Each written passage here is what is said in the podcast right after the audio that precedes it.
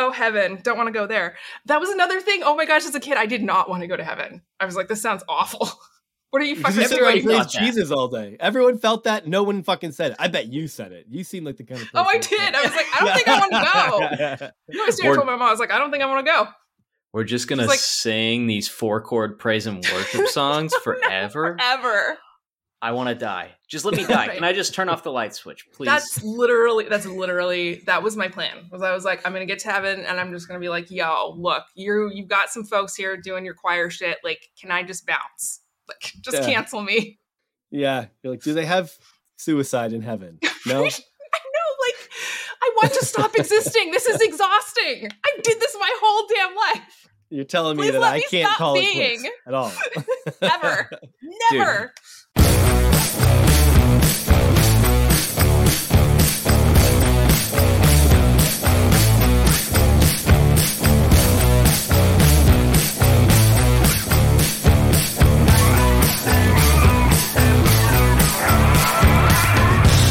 Hey, everybody, welcome to another episode of Growing Up Christian. I'm Sam. I'm Casey. And Casey, how's your COVID recovery going? It's going pretty good. It was kind of a it was a weird week. Like um I never got re- real sick or anything. Yeah. I just have like some crap in my throat and whatnot, but I slept a lot for me. Like I'm kind of like a five to six hour a night person. That's pretty And- low, dude. That's a you operate just fine on five to six hours. I guess Yeah. I'm actually generally in that.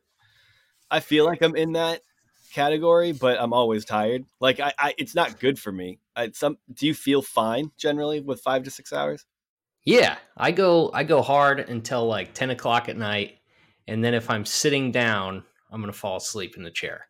Yeah. Do you get um do you have to set an alarm or do you just get up? It kind of depends. I usually set an alarm, but a lot of times I wake up before my alarm, like five thirty or something. Oh my god, I don't even know that's possible. if I don't set an alarm, I'll sleep till like 8 9 o'clock still. Well, that's what I did this week. I kept like I would get up and like go to the bathroom or something, and then turn my alarm off, and then boom, like I slept like eight hours a couple of nights. Like April beat me out of bed a couple of times, the which doctor never happens. eight hours. Oh, that's crazy.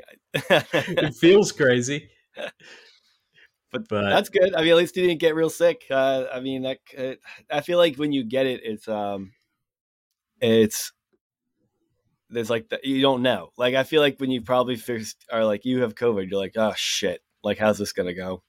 And Yeah. didn't go too bad for you, so that's good. No, it was like mostly just mentally weird. Yeah, Like uh you know, we live as I've said before, like we live out in the middle of nowhere, you know, so there's nobody out here. You can go outside, do whatever you want, never see another person, you know, and um so I had like plans during the week. I'm like, man, I got all this time. Hunting season started. I can start doing all these projects and stuff. But like about midway through the week, like I was kind of starting to lose it a little bit. And like Really? everything seemed like it wasn't working out. Like, like, oh, well, let's go fishing tomorrow. And then the weather's garbage. Or let's go Okay. do this. And then something fell through. And like, it was Thursday night. I had maybe a little bit of a like freak out. Just like everything's bad. yeah, I feel like it's like uh that cabin fever vibe after fever vibe after a minute where you're just like like feel like you're going crazy and stuff. There's nothing to do, especially when you can't go outside. I mean, you're you always have something going on outdoors. Yeah. Yeah. So I got a lot of stuff done. But uh yeah, definitely ready to get back into the swing of things. Like I got plans Yeah. this week. I can't be sitting at home again. Yeah, when's your um when's your like quarantine over? So I guess it's like 10 days from your first symptoms. So Yeah. I think technically like Tuesday Okay. I'm gonna go back. So yeah, it's and April like didn't test positive, but she's had like kind of just a cough or whatever. Okay. She never leaves the house anyways, so she's fine. She's been quarantining for the past six months. exactly. Dude, so my morning got ultra derailed. Um, as we almost didn't get on this recording. I uh, you know, we're recording this is Sunday morning, the seventh, uh, for the episode that was coming out on the 9th. Uh, so everyone has a little bit of a frame of reference. And uh, my foster son does cheer, and he uh, he had a competition today, and was like asked if we would be able to go last night. I, I was like, oh, I didn't realize this was like a spectators competition. I thought it was just like something for the schools to do, whatever. That's not the whole spectator sport thing's a little weird right now. Um, and then it is like these competitions are hours and hours because different people do different things. And I just thought it was like for them. I, he had made no mention about whether or not we could go beforehand. So last night he asked, we're like, man, we, you know, we just have a lot to do tomorrow. And sorry, like we can't. Um, and it's like, that's fine. This morning he leaves. He had an interview at, um, I don't know if this reference is going to fall flat on people, but Cumby's, uh, it's like a gas station. It's like a shittier Sheetz, you know?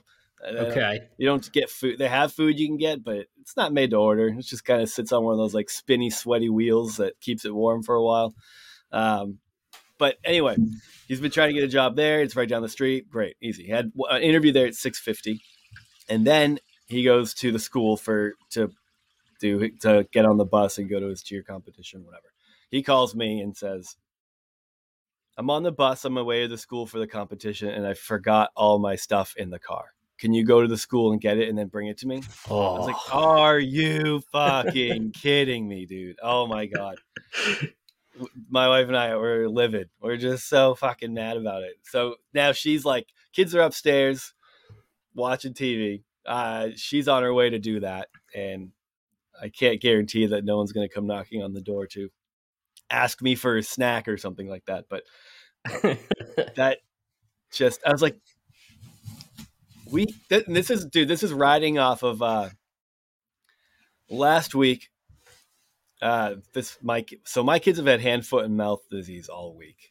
Uh, oh, my nephew has had that recently. It uh, it went around, dude. Especially our friends group because we. I did. I don't think I said this on our last recording because uh, I don't remember when we did it. But it was we had a Halloween party, and then that serves us right. That's what we get for practicing Halloween, right? And one of the kids ended up having it the next day is when like it all pop all the symptoms popped up and then almost all the kids at the halloween party got it so you know jesus christ gave us our due he, he's punishing us for the sin of practicing halloween and i get it um, we repented and now it's you know put some blood on our doorway and they're doing better now so that's good but it was um we're gonna have to edit this out because I don't know if this is an emergency. I'm just gonna mute my mic and we can edit that. I'm getting a phone call. That was my foster son calling me to tell me he has no service. like, oh. Calling me on somebody else's phone, but I'm like, okay, I'm not bringing it to you. I'm not on my way there. Uh, so, calling the wrong person. Anyway, um, so you got, yeah, kids had head, foot, and mouth. Jill stayed home with them all week. Um, well for what Tuesday. It was like Tuesday, Wednesday, or Wednesday, Thursday, something like that. And then what what, what is the what are the symptoms of that? Like, what dude, does it do? It's it didn't get my daughter too bad, but my son got rocked by it, and it basically puts um, almost like blister like sores all around your mouth, your hands, and your feet. Um, he oh. got under his armpits. It gets in your throat too, like so he, he couldn't swallow. Oh. yeah, I mean, he for like two days he just cried. Uh, it was absolutely horrible. As a parent, oh, there's nothing man. you can do for it. They don't. There's no. It's like a virus, I guess. There's no medication. There's there's like a couple of like things you can do to like lessen the pain. Like uh, one of the suggestions is like mixing. It's like Benadryl and I don't even remember what the other stuff is called. It's an antacid. Uh, it's like a it's like a Maalox. Maalox. Oh, Maalox. Maalox. Yeah, yeah. So it's like you can mix like 50 50 that and Benadryl and swish it around, and that supposedly helps. Like, but the kids aren't really doing that. We got it, and it's kids aren't good at doing that kind of shit. Yeah. Um, and then, so otherwise, you just wait. Like, so he's got it around his nose, his mouth, uh, his feet didn't oh. too bad. He got a couple of like blisters on his thumbs, but uh, but it's just his mouth, and you can see him now. It's like just these like scabs all around his mouth, and it's like dried out, so he can't like open it without his mouth cracking now. But poor little guy, it jeez, was awful. It was true. Like so, they slept in our bed for like three nights, um, and we would just spitting like in your mouth. yeah, and we would like just just to get him to settle down and like distract him. We would just uh, turn on the TV and watch something with them till they fell asleep in our bed. It was terrible, man. So Yeah, I don't know how bad my nephew got it, but my sister was saying that it, he was uh he's over it now and they had like a week of relief where he was just like happy to feel better, you know. yeah, yeah. So it was while anyway while we are in the middle of that whole thing, the first day Jill's home sick with the kids, he calls and is he calls her and goes, "I forgot my shoes uh, for gym. Can can you bring them to me?" And she's like, uh, "No, the kids are sleeping and they're sick. I'm not waking up because I'm going to get a zero in gym." She's like, "You should have thought about that before you forgot your shoes for school. Like this is an every this is a regular thing. Like you you've been to you take them all year. Like how are you forgetting these things?" And then that same day, he was like, he forgot a project. So he had to have Jill take a picture of it and send it to him. So now, with leaving his cheer stuff at the school, we're just like, all right, what are we gonna oh do? man, I'm going to, I'm about to like throw you through a window. I awful. feel like that's like one of those things that, as a kid, you just don't understand why people are upset over it. oh yeah, You're like, well, I forgot. I mean, what am I supposed to do if I forget? It's like, well, you Yeah. can't forget because there's nobody to call later on. You know, you have to remember all this stuff. Make a list, do so whatever you got to do. Get organized, you know. all the shit we used to do as kids that were like you can't you it's so hard to understand like when your parents get mad at you especially when you're a teenager and you feel independent and smart and capable and they're like mad at you for being irresponsible like because you're irresponsible you don't understand what the problem is about the irresponsibility it just doesn't compute so they, they can try to explain it to you but it's like yeah i mean it's just not and it's just not a big deal and that's what's really annoying is hearing I don't get the big deal. It's like I know you don't get the big deal. Like, just drop everything and run out here. yeah. Dude, I'm telling you, like sports is probably the singest biggest motivating factor for me not having kids. Like if I had to go sit through sporting events, I would die. I would die. It's I I'm not a sports guy as as you know, but it is it it is fun to watch your kids do that stuff. I do like. Well, I guess some parents don't think so. I, obviously, we all grew up with kids whose dads never showed up for their events. Shout out to all the kids who are, are still dealing with that. But uh, I love it. I mean, it, when the kids were in soccer, it's fun. I mean, Byron plays basketball. He'll be playing that in the uh, in the. I guess that's the next season. I don't know when the sports seasons are still, so I outing myself as a total idiot here, but. I'm excited about that. Like it's fun to watch him play and go to his game. So Basketball's not bad. Like I, I could watch basketball. It's an hour. Like football last year was a little bit worse because it's like okay, this is like a couple hours long. It's fucking cold on these steel fucking bleachers. I was. It's I not hate fun. football. Like that's my least favorite one to watch. I go watch a baseball game because at least it's warm. Like I don't want to do any of it, but I, I can go to a basketball game. Like I've been to some of the Wichita State games here, and it's fun, you know. But football takes so long. I remember like my sister for a while. She kind of went between schools, you know, whereas I stayed in the little Christian one. yeah, and yeah. for a while, she was doing like sports. She did cheer with like a local team. And so we had to go to all these Pee Wee football games, and it was awful. Like, it's so boring. It takes forever. There's somebody hurt like every other play. And then, like, you're really just there to see her. And it basically boils down to like every 15 minutes, they get to run out on the field and kind of like do a little jig for 30 seconds. yeah. I was so happy when it was over. I. I could definitely see you not wanting to go to your sister's cheer game, like the football games. That would not. I don't. I wouldn't have. wa- I didn't like watching any of my siblings play. Well, I guess only one of them played stuff. I would. I went to like a baseball game once, and I'm like, what am I doing here? Trying to be a supportive older brother. Probably went once or twice, but I can see that you. I could see you watching baseball because it's like the the only one you can kind of know what's you can know what's going on without having to really pay attention. Yeah, baseball is easy to track. But there, I mean, baseball games. I don't like watching baseball really. I don't watch it on TV, but going to baseball games is fun when you just drink and eat and sit, and it's nice, and yeah, it's just like a fun vibe they do sometimes. Yeah, like I don't think you'll ever catch me watching any sports on TV. Yeah. Like, I'll watch. Well, I, I, I went two two years ago. I went through a phase where I tried to watch football, and I was pretty successful at it. I watched most of the games, and then I haven't. I just don't. I don't. I, I think I like the idea of getting into it uh, more than I like getting it. That's how I am with a lot of things. Like, oh, I need a hobby because I I don't have one, and and people like this. It's a thing to do with other people, right? Other everyone else is getting together to watch it. And I just it didn't last. It's not it's not for me. I can't like actually get focused on it. I can't actually like learn the names of characters and characters of players of characters. playing video games too much. Uh, uh learn numbers and who's doing what. I don't know dude. It's too much for me. I'm not going to invest into it. Like i, I tried someone tried roping me into a fantasy football league one year just because they needed an extra player. So i auto drafted and then never checked it and they weren't happy with me. But i just i thought i'd get into it. I, I originally said yes because i'm like this will make me pay attention. Like maybe this is my way to get into caring. Yeah, it's interactive, it. and it didn't work. I didn't do anything uh, with it at all. So like people would get injured and they'd come out with my team, but I wouldn't bench them and shit like that. So I just wouldn't play. It was like terrible.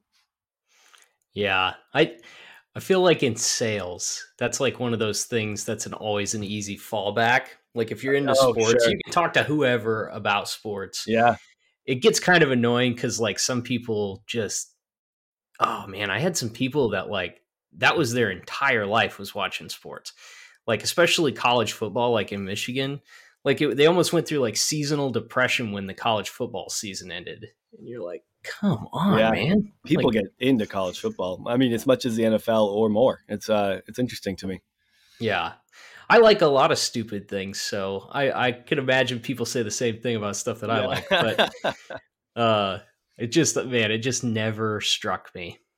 Yep. Yeah.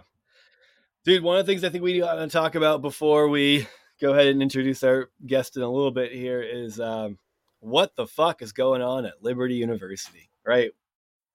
I don't know oh, if you boy, what's the most recent? I mean, it's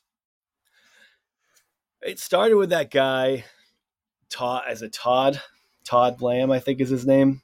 I should have been a little bit more prepared, but um, basically, this dude was he he he was he's calling himself like the whistleblower, um, and this guy was not. I don't uh, really think so. We had a, I think we know someone that that has some inside information on the situation. And this guy is not a friend of this movement at all. Yeah. He's, he's uh, basically trying to retcon his involvement in covering up all sorts of things over the last, like, however many years.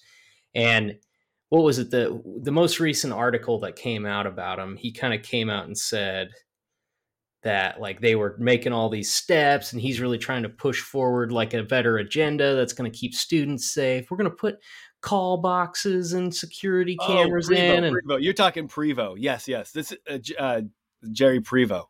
Uh, he's like the actual he's like the president uh, this is scott lamb is the oh, yeah. i'm talking wait about. wait wait. Scott left the university.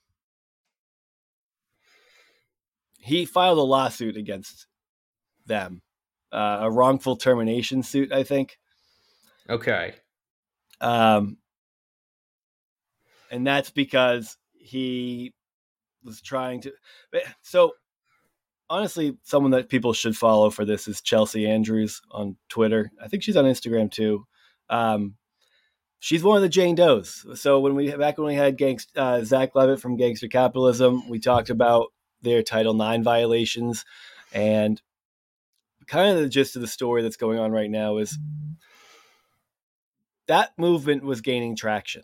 Uh, and it, journalists had kind of picked up the story. Chelsea Andrews and a bunch of the other Jane Does who are on pretty active on Twitter. A lot of them are. Um, had this big interview with uh, with um, a certain publication, and they they they kind of took out some of the the it, the Jane Doe interviews and and replaced it with their conversation with Scott Lamb. And Scott's over there saying, "Hey, they did know about all this. Like they keep pretending like they didn't, but there was a lot of shit going on. He's he's kind of been involved at a higher level in the university. He's he's a part of it though. He was a part of the the poisonous culture. Yeah, I, I don't know that that's the way around it. It feels like if you're whistleblowing now and you've been in a position of power since 2018, and he's even putting out conversations that he had with Jerry, like where Jerry's pretending like he didn't know about it, and he's like, "Come on, Jerry, you knew about it," and like you get the impression from these conversations that he's putting out that he was trying to to make the university deal with it um, and nobody would it, three years is a long time to not say or do anything maybe he thought it was a good time to jump in on it because of the the traction that the gangster capitalism series had and the jane doe who filed the lawsuit um, so I don't know, but it, it, either way, things have been coming to a head there. You know, they had a protest outside the university. Uh, unfortunately, that protest got turned into what they like a just a call for independent investigation. So they the universe into their these allegations, which is who that's that's not really what people were asking for. That's what some people were asking for, but that really detracts from a little bit of what's going on because they agree they had there are a lot of the members have agreed to it. They're waiting for like I don't know. I think another board member or two has to like agree to an independent investigation. But I mean, those don't always play out the way you want them to. Like it, what? So they do an independent investigation, and oh hey, look, you guys are actually in the clear. Now we can all wipe our hands clean from it. Like that. Oh yeah. That when has it ever helped in the political realm? Right, right. That's like we're trying. We made a committee. Yeah, yeah, yeah. So I don't know, man. But what's I think what's difficult about this right now is that Scott Lamb is the one getting all of the like the press. Like people are really paying attention to this Scott Lamb guy because he's the defector, but it's like it's so frustrating for the the women who are involved in this lawsuit uh, because they're the ones who have been saying this shit the entire time, and no, people don't want to know people didn't really want to deal with that. It took a while for it to gain any momentum.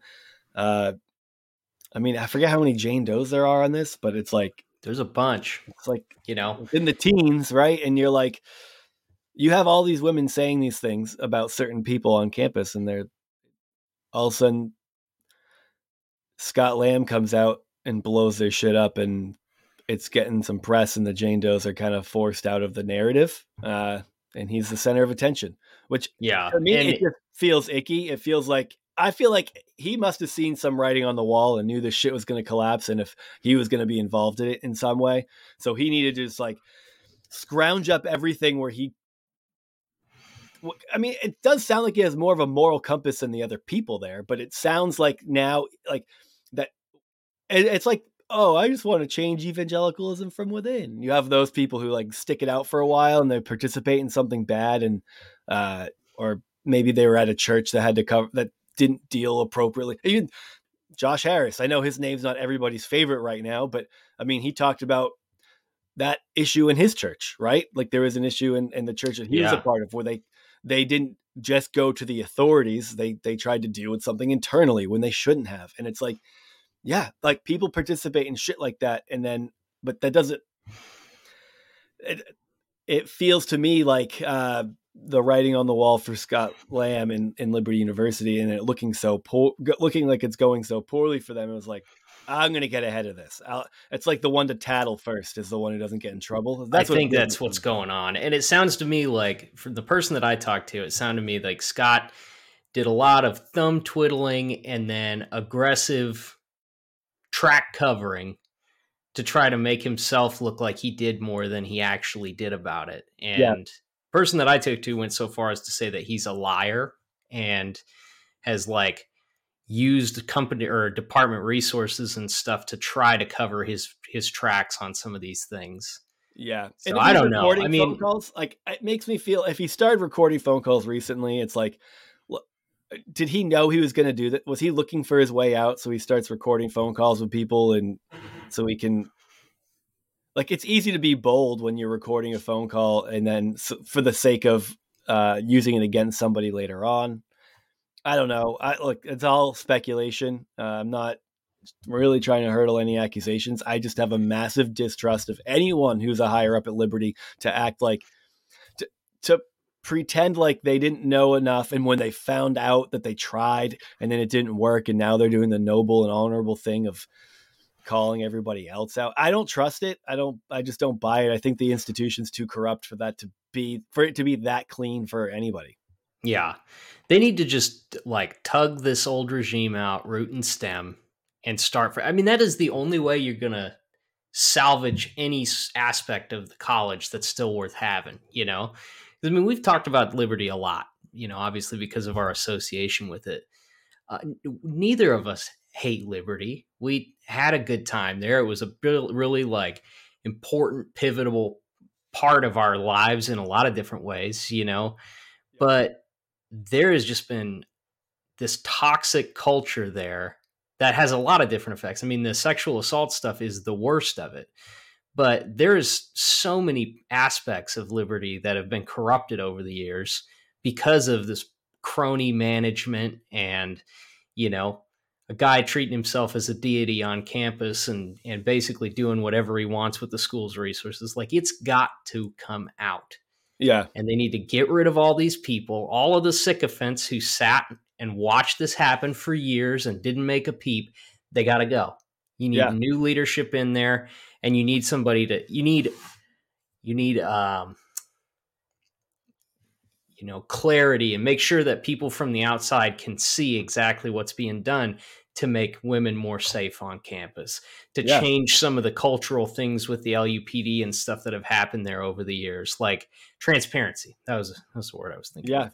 No, I mean, and then you have because you have Jerry Prevo who gets to be a, he's the acting president essentially. I don't know if he's officially the president, the acting president, I forget, but he's um he's all like acting like this is news to him because he hasn't been here that long. But it's like he was on the board, was Give the board of trustees. Like what he was affiliated with the university for for so long. Like he's been an active participant. He's he has a, he's had push, pull, sway. He's he knows what's going on there, and he's directly. I mean, any he's one of those people whose eh, opinions in like influence the direction of that university because we know it's not just Jerry. We know it's not just one or two people at top. They have they have a board of people that they answer to, and those people are the ones that you know that make the rules. Even like when it comes to the dress codes and Liberty Way and stuff like that. I remember uh, it on when our time on campus, people talking about like, yeah,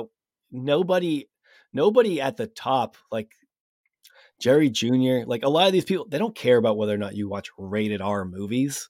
Like, eh, they don't care if you wear a collar. Like some of these stuff, some of the things that you had to do, people stopped caring about. But you you have all the old guard who who get to who have their say too, and they're like just the old money, like the, the old donators, the people who pay like astronomical amounts of money to the school, the people who have like influence over the, with the family, and just like they get to make rules too, uh, and Yeah. keep them happy to keep the money coming in. Uh, Like I know I kissed my girlfriend in a dimly lit area, but isn't your boss like fondling a waitress somewhere? Yeah. no kidding, dude. And now Jerry's like, yeah, we're gonna put a bunch of blue light thing, well, the, the blue light call uh, phone boxes uh, around, put some more lights up, put some video cameras up. Like, dude, what school doesn't have cameras mostly everywhere? I feel like that's normal, right? I remember in the gangster capitalism when there was he argued with one of the victims about how cameras wouldn't be effective in the tunnel where one of the like her roommate Yeah. had been raped. I mean, I can't. I know I, I've had to deal with some shit at the high school with um, stuff that's happened since Byron's been living with us, and you know they can they could literally pull up they can pull up cameras to look at any single part of that school. I mean, except for obviously bathrooms, but like you're looking at like, oh, where in the hallway was it? Did this? Did you have this conversation where this kid said this thing to you? They can look it up. Oh, we know who that. Like, dude, school. I'm just like, I'm not convinced that most universities don't already have the ability to see what's going on around their campus. Like, and Liberty seems way behind the curve on that. And I think that's what's like so gross about the whole thing is that, you know, it's very much this like typical conservative, like, protect my daughter over everything, you know, when the boy comes to pick her up for prom, I'm gonna be cleaning the shotgun on the porch. It's like that culture. And then meanwhile, you have them just like resisting protective measures to an illogical consent uh, point. You know, it just doesn't make any sense. And I don't know, man. They're just going to have to root these people out because it, it's poor leadership and it it deliberately made people less safe on campus. Yeah, and I mean, I mean, I will have to keep tracking the story. I really am curious to see how it plays out. It's hard to imagine people with all this bad press, people still being like, "I want to send my kid there." I'm sure they do. I'm sure they think this is just what happens to Christians who are faithful to God. They get persecuted. I know you can always play that card when it's convenient. So I'm always. sure they will. And they are, of course, at the university. You know, Prevo's all like, well, you know, we this is adversity that's going to make us stronger. It's like, shut no, up. No, no, no. you, oh, uh, yeah, I know. It's super. Uh, you're facing a lot of adversity when people are asking you to stop uh, allowing them to get raped on campus. Yeah, so much adversity. Like get my strong. severance package is in jeopardy. This is serious. Yeah, I know. oh my god. All right. I don't know. There's probably a lot more we could say about it, but um, I we'll see what comes next. Uh, they, I, I, I want to look at the uh, see if there's any more fallout or information after their little protest that happened and kind of where that goes. It wasn't huge, but maybe we'll have some information on that next week to touch on. But we should probably keep following this, and uh, I mean, we have vested interest in it. We've certainly spared no words on liberty in our time there. Obviously, and we, we like we said, we want we want the school to pull through this. We want them to get new leadership to change these practices to be a safe place for students, and then they can go about doing the things that we loved about liberty. You know, it, but there's no way that that's going to happen if we keep sidestepping these problems and allowing these dopey sycophants to just push the responsibility off of their lap. Yeah, I'm a little okay with the whole thing burning to the ground too. Uh, that's not. I'm not super concerned. I, I, if it could turn into a productive university where you get a good education, but there's a lot that has to be that fixed. Was, that there. was what I was saying. Yes. Yeah, yeah. If it's like it has to basically turn into a completely different university, right? It's like you have to be a new school basically in order for you to still be able to for us to want you to exist. I don't know what that looks like, but I don't know, man. Ah, I don't know. All right. Our guest is uh Tori Williams Douglass. She is uh, the host of a podcast called White Homework and a post a podcast called Go Home Bible You're Drunk and she's great. Uh, follow her on Twitter. She's a fun person. She's a very active on Twitter. Posts a lot. Very very funny. Uh, she's a live wire. Yeah, she she's a neat person. Her her podcasts are great. I'm, I'm more familiar with uh, with Go Home Bible You're Drunk because the premise is just funny to me. Something that's up my alley where they just read Bible verses uh, as a ex-Christian, maybe post-Christian. I forget what if um, her co-host is is an ex-Christian as well, but they just kind of talk about them without trying to defend them. Just let them be what they are, and it makes me it, it makes me think back to like the the Bible study days that I had at Liberty, where you would like read verses that were awkward and tough and not know what to do with it, and dance around it and try to make it seem reasonable. And they don't do that. They'll just read a passage and then be like, what the fuck was that all about? And it's pretty funny. so it's definitely worth checking out, especially um, yeah, so I mean, I don't know. I get nothing else to say. She's great. Uh, I hope you guys all enjoy our conversation with Tori Williams Douglass. Sam, temperature's dropping, leaves are changing. I think we're well into the fall season. Yeah, uh, well into it. And the fall season where I live in New England is a premier destination point. Uh, it's a lot of people's favorite time of the year here. And it also happens to be my favorite time of the year. And what's better on a crisp fall morning than a great cup of coffee? If you're a coffee enthusiast, you're going to absolutely love Captain Cecil's Coffee Roasters. Captain Cecil's is a Massachusetts based artisan roastery born out of a love for the sea and a passion for great coffee. They offer a rotating menu of carefully crafted single source roasts and blends tailored to the season. From the light, fruitful notes of empty gold to the nutty banana bread warmth of Nobska, there's bound to be a cup of Captain Cecil's that's perfect for you. Empty Gold is honestly uh, an incredible coffee. Uh, I, that and another one of my favorites is 19 Miles at Sea.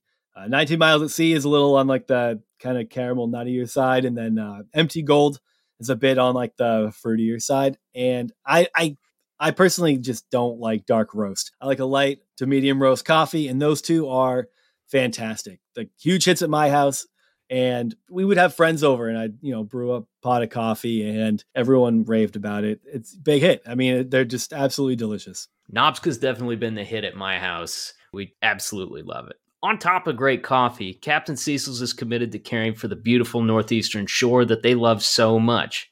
10% of all sales go to organizations like the American Lighthouse Foundation, who ensure the preservation of the historic New England coastline. So if you're ready to welcome that autumn breeze with a warm cup of Captain Cecil's, visit captaincecilscoffee.com. Enter the promo code Growing Up Christian at checkout to receive 10% off your first order and free shipping on orders over $50. That's captaincecils.com, promo code Growing Up Christian. Hey, everybody, we're back with our guest, Admiral of the Ocean Sea, Tori Williams Douglass. oh my gosh, I love that. and I'm so embarrassed because that's literally like that was Christopher Columbus's title. Yeah. when, he was, when he was going to find when he was going to find India. like, just you want to find India, just go west, brother. Um, so yeah, no, I just I'm like, this is this is so incredibly embarrassing. and I won't and so I love it, right? I'm anything like anytime that I go viral, I have a horrific Twitter name every single yeah. time. It's like sexual microwave oven. There you go. One, um, which is like a James Dobson quote, I think. Oh, really? That's real, particularly gross, even for Dobson. And his, That's our uh, boy. Uh, well, yeah, because it's, yeah. it's it's the men are like microwaves, women are like crockpots. His whole bullshit about sexuality, um, and how there are only like crockpots. there, there are only two gears. There's two yeah. genders and there's two gears and you can't change it. That's how God That's, made it. yeah, we have done a lot of talking about Dobson uh, around here. We were Ugh. both uh, big fans. I don't know if that's the right word. Yeah, he's responsible yeah. for my sex education. Mm-hmm. Same. Oh my did god! Did you do same. preparing for adolescence? I did. Yeah. yeah we keep that. We, we, keep that book on hand. This is probably the fifth time it's come up, but we do keep really? it handy. We, you never know when you need to I know. I know. Seriously, he's got a lot of. There's a lot of little nuggets in there for your everyday life. Mm-hmm. Mm-hmm. So, one of my friends is like, they're working on their thesis, and a shit ton of what they're using is like Dobson's original work, like stuff he really? was doing in the 70s before he was like the parent, Christian parent guru or something. Um, all right, that's now that I'm thinking about this, I don't know how he described what he did. Yeah, I, that, I'm super interested in learning about that when that comes out. I, I don't know. I haven't read many theses, but I would definitely take a look at that one because uh, it's like, were you a? I mean, you're a real doctor uh, somehow. Unfortunately, yeah. So what? I don't That's an honorary doctorate. I mean, it's. I mean, it's a. It's you know, it's a mediocre white man doctorate. So. Yeah. Because like seriously one of the people that he was working with from what i understand from from my friend's research was like an avowed white supremacist like oh come on. out, i mean like, not i'm acting shocked. I'm sorry. I know I right and there's there's no reason to be no shocked. way! Um and so it's really really interesting to kind of look back on my childhood because he was on every day in our house. Um and go like oh okay so you like freaking out about prayer being taken out of school yeah. the gay agenda because all queer people are also sexual predators and there are no sexual predators in our church. Isn't this incredible? Yeah and you're only uh and you're only queer because you're victim of a sexual predator as oh well. That my was a huge fucking one god Yeah. right? Oh. i definitely got That that, was- message. Oh, That was the the way they happened at uh, according to my church for sure. Jesus christ. I that didn't i didn't it, that's not how it works. I can i can attest to the fact that that is not how it works. Yeah well. Yeah. I'll take your word for it. And uh the word of many other people who also have Exactly. degrees that are like you're not smart dude. I don't know what your deal is but you stopped learning after you got your phd and you just went south. Uh I wonder, yeah, he did he- became like an ideologue right? Yeah really That community is very good at like like they're very prone to just turning over the reins to a, a centralized figure. You know, like, well, this guy's saying things that I like. Like, Yeah. I'll give him full responsibility for teaching my children about important things. Like, Yeah. here's what Dobson says, and I can sign off on that. I didn't read yeah it. yeah But makes it a lot I'm easier sure it's great. it's wonderful So you had Dobson on as a kid.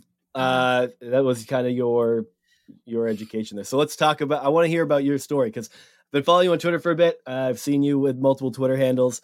Uh, I like the work you're doing, your podcast. Your it's fun. So uh, I was very excited to be able to talk to you about who you are. And uh, why don't we start with that? Well, because as a as the podcast is called, "Growing Up Christian," sounds like you grew up Christian and it didn't go great. So I'd love to hear about. Uh-huh. Yeah. Do you have people on who grew up Christian and it went really, really well? Um, Like it There's went been a couple. Yeah, a couple. We've Okay. had we're, we're we actually want to dabble a little bit more in um, like uh, Christian TikTokers and things like that. Like Yeah. people who are Guys- serious and like what's Guys who deal? scream at girls in bikinis on the beach and things like that. You know, that's that's our that's our target. Uh, yeah, he, guest he didn't respond to all of our requests, but that's Oh, I wouldn't really expect him What to. about what about okay, but what about the dad that like made that video talking about his two like children's sexuality and how they had to Forgot be about fully that. clothed because otherwise, uh oh, if somebody like slips and rapes you, that's your fault because you Yeah. wear a swimsuit. Oh. Uh, it's weird. People like that, they really like to. Uh, they love to say their piece on the internet, uh, but I you never really hear them having an honest discussion with someone who is trying to critique them. Like our favorite go to is uh, John Cooper. You know John Cooper. From Skillet? Yeah, Yeah, we fucking Jesus hate him Christ. so much here. Uh, Oh my god. but he's I like respect him as like, an artist, though. He's like fashy now, isn't he? Did Yeah, he go like oh, full yeah. fascist? yeah, yeah. So disappointing. He's fun, and also he went full black hair dye on his beard. And Whoa, Yeah. whoa, Jesus, looks- he, fix he it. looks like Creed from The Office when he put the toner in his hair. this is awful. I'm have nightmares. we we he'll he'll he'll go off all day long uh, and, and make a Oh. lot of awkward Instagram videos and uh, but he won't respond to he'll anybody? never he'll never go on like I mean I know people who have tried to get him on their podcast Yeah, to yeah, be like let's yeah. just let's talk about this because you're criticizing uh, you know ex-evangelicals or liberal Christians quite a bit uh, but you're never they're never welcome to the table to have the conversation with you so you kind of you don't get to just set them up and knock them down every single time uh, but th- those people generally like uh, his one of his pals like, like Alisa Childers she also Oh, they yeah. kind of run in the same circle she won't really respond to Mm. Those types of requests and not just from But us she- we're not she really calls like people out too. So it's like, honey, if you're gonna if you're gonna dish it out, you got to be able to take it.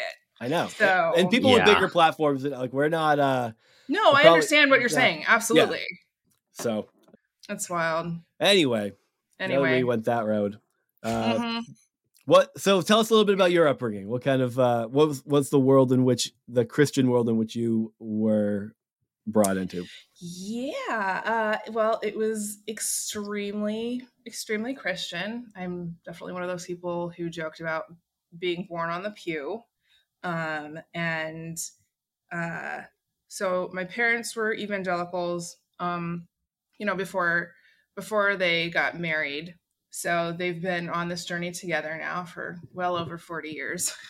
um, and so yeah, I like I came along and uh my mom just as an example of, of where we were like ideologically, my mom wrote in my baby book that my favorite toy was this little um, squeaky toy that was a white elephant. And she hoped that that meant that I would be a Republican when I grew up. Okay. That's my mother is white, by the way. I am not. So just for, just to, just to clarify, that is what is happening here. Yeah, it's a little on the uh, okay. nose, a little uh-huh. on the uh-huh. trunk. I love elephants, though. I really do. They're precious. They're fun. I, I rode one once as a child at a fair. Oh, uh, that's well, my only elephant story. I'm done now. Sad. Mm. I know, really. Uh, yeah, that's probably not something to just throw out there anymore. People don't really love. It. It'd be like it's almost like shooting Harambe. It's just oh one. Oh my god! Shut up. no. Okay. Zoo jokes. Not great. I, okay. I hate elementary Sam. I'll just put it out there. oh my god. No, oh gosh. Oh, poor baby elephants. No, it's it's it's fine. Just tell tell people like, yeah. Elephants, baby elephants get treated like evangelical black children of white mothers get treated, which means they get the shit beat out of them for oh, everything. Boy. Ooh, all the time. Was that, a, was that a staple at, at your house? Oh yeah. Big on that, the spanking. That, that, song was on repeat. Yeah. What song? Getting hit. Oh, he. Not a real song. Unless they played music Euphemism. to it, in which that's very, very dramatic. Euphemism uh, for close fist beating. Yes. Yeah, sure. I mean, it makes sense, right?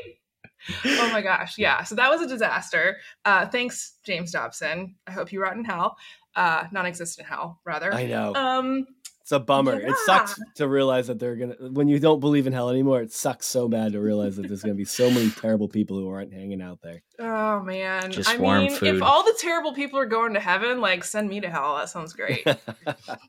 I'm fine with this honestly if you think about the company. Yeah. Boo. What part so, of the country were you in? Uh, so I was born and raised in Portland, Oregon. Um, it's on pretty fire. liberal there. It's on fire, as you can clearly see behind me. My home is on fire. Um, and yeah, it is. It is very liberal, and I noticed as a very little kid that like the people that I saw around town who were in crisis were disproportionately black people.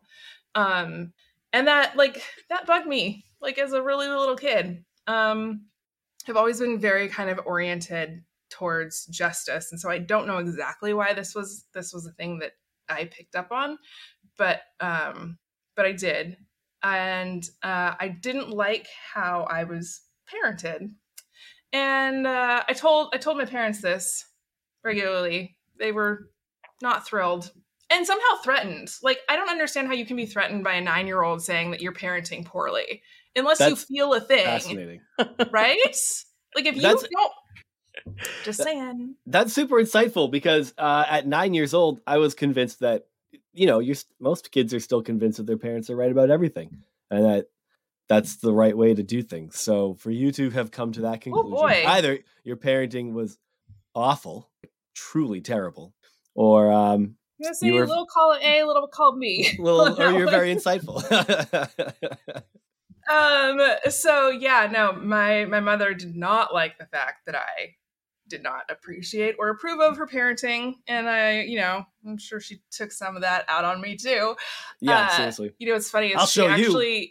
You. She, I know. I'm like, again, how are you threatened by a child? Like, kids say shit. Just move on with your life. But yeah. when I but then when I got older, when I was like in my early 20s, my mom told me that she so resented my, my both my parents are still in, right? They're they're like Trump voting Republican bullshit anti-vax mongers. Um and but yeah when i was in my early 20s my mom for some reason pulled me aside and she was like i really i really hated the fact that you were always telling me that i was a bad parent and i couldn't wait for you to have a kid so that i could tell you how you were parenting wrong cool oh. it's not supposed to go that way you're supposed to say so that way you know how it feels when your kid tells you that it's a little weird when the parent wants to just rub your nose in it. And I hope you have a kid, terrible. and I hope it sucks. like mom well what's so interesting is like when when i had kids i was like wow my parents made this really difficult for no goddamn reason on themselves made it difficult on themselves like it is more work to be a shitty james dobson michael yeah. pearl following parent than to just be nice to your fucking kids and treat them as humans and you know when you do the former your kids usually don't really care for their childhood that much turns out yeah. I don't know. Um, it's funny. I have I have two uh, kids. Uh, okay. And they're yeah, and feel the same way. I'm like, okay, like because I mean, my wife and I we were late. Uh, to we were late on the evangelical move. Like we were we were like still bought in pretty hard into like our mid twenties. Mm. And um, oh, I um, didn't leave until I was thirty. It's fine. Okay, great. So a lot of that yep. plenty of stuff in common there. So yep. you know, but having kids was kind of like around the same time they were shifting uh-huh. out. But we we decided before we even had kids, even when we were still on the evangelical train like that, we weren't gonna hit them ever. Mm. And it was it's just it's such an interesting thing to think about as a parent and looking back at like your own childhood. And it's like I don't I, I don't want to do like it, people act like how do you like we've had that conversation even with our parents and they're like your kids are so great they're so well behaved i'm like they're like surprised that we don't spank them and it's like mm. that's I, I, was like yeah I'd, I'd, say that that but that's why like that's right. why they they're a little bit more well adjusted we can have conversations with them my kids yeah. are at least at the age where we can have conversations with them and it's it's really cool and kids are very on board with basically any kind of boundaries you put up as long as you give them some amount of say in it. It's really wild how you can literally like for most kids it's like do you want to put on your PJs or brush your teeth first? Like those are choices and they'll they'll actually yeah. choose one. I'm I'm you know, my youngest now is like no mom, neither. No. it worked for a long time. Yeah. That's a classic sales technique. Yeah, I uh-huh, teach people uh-huh, to do that all uh-huh. the time. I didn't think about it as a parenting technique. Yeah, you could be a great parent. Kids are just like thrilled to be able to make a choice because it's a brand new thing for them because they're brand new people. Uh, yeah, it's and there's like wild. stuff to get excited about. When right. you look at the things you can, when you become an adult and you look at the things that your kids get excited about, you're like, hi. mm-hmm, mm-hmm. a general yeah. sense of uh, yeah. joy over everything. You're like, that's oh, crazy. I forgot feelings. that existed. Yeah.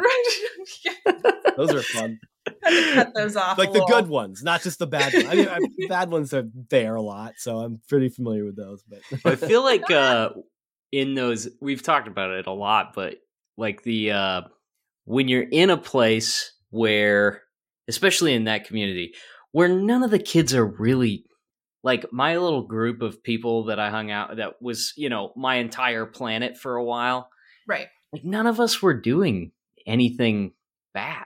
Like we were all well behaved. Nobody was doing it. I mean, even like even like things that aren't a big deal now. Like we weren't. Nobody drank. Nobody smoked. Nobody did a whole number of different things. But right. they find things to be upset about. You know. Mm-hmm, mm-hmm, mm-hmm. Yeah, I mean, just as an example, because I have to make everything about race you can't hear me rolling my eyes. Um, my mom was like convinced that all of us were going to join a gang. All oh, of her oh, like little suburban raised, homeschooled, always in church, like don't even know what drugs are. We were all just gonna join because it's just I don't know. It's a I was gonna it's like it's a cultural thing. No, because you again like you raised us in that culture. Like what was it? It was just like, oh, you're black, I guess. So that means drugs and gangs. Uh, I feel like that was kind of like almost Mother. like a satanic panic sort of thing at that time. Uh-huh. Like uh-huh. people that age were freaked out about gangs for whatever reason. Probably Geraldo did an awful special on it or something. Oh, probably. That's true. No, there were there were actually there, there are a lot of awful specials on. hey, how can we be racist but not get called out on it? Get called out. Crime. yeah. Black on black crime. Oh, okay. Like all of the things, all like every single crime that you will ever see is being committed right now by this black youth walking down the sidewalk with his pants sagging a little bit. Oh, the sagging pants they harped on hard. Like, again, yeah. I just none of it makes any goddamn sense to me in retrospect. Um, I did think my parents were very smart people, uh, but I was like, you were shitty parents, and I knew that pretty much from the jump. That's so interesting. I, I have a question about your about your parents then, because um, you haven't said it, but I'm gonna go ahead and speculate, and I know that's wrong. But your dad's black. Yes. Okay. Uh, yeah. You didn't mention adoption or anything like that, so I figured I'd go out on a limb there. No, um, but I do refer to my mother on Twitter as my bio mom. Okay. For con- just just so people understand our relationship. like this is my biological mother. I don't have another one, but this is her. I know. I, I, that was my follow up. I was like, okay, so is there another? Was there another mother in the picture after a while? Um, so what was that like then? Like, so if you're if if you're feeling even at that age, at a young age, that um maybe uh, were you, that you're picking up on these kind of like just odd racial biases that your mom seems to have even towards her child. Uh, mm-hmm. What was that like between your parents? I mean, your, was your dad part of these conversations? Did he t- talk about race with you guys? Um, so no, not really. Uh, my dad, my dad worked a lot, mm-hmm. um, and I don't even think it was like it wasn't like an avoidance thing like we were just really fucking poor. Um so it was really and i don't remember my mom making these like explicitly racist statements when my dad was around but she would like talk shit about his family all the time. Um she would intentionally harass his family. Um Whoa. like yeah he she would like misspell and mispronounce their names on purpose because she didn't like how oh, they were spelled. That's cute. Uh-huh yeah, she's a fucking bigot. I hope she hears this. Hi, mom. She's never going to. so, how's your relationship with your mom now? No. uh, yeah. Well, actually, I, I did tell her. I was like, um, I am so excited to have a really good conversation with you as soon as you set up an appointment in family therapy for both of us to be there and have a talk. And until then, leave me the fuck alone. so, well, if, I imagine they're not big on therapy. Uh, I mean, you know, sometimes people change. Our friend Stephanie Drury suggested that to her parents, and that was the last time they ever spoke to her. So, yeah, that's where we're at right now. But I mean, it hasn't it hasn't been that in, in evangelical years. It hasn't been that long. It's been like months. so were you like all up in? I mean, you said you didn't even leave evangelical until your 30s. So I yeah. met till your 30s. So I imagine like your childhood was very much wrapped up in that youth group, the whole yep. like shebang. Yep.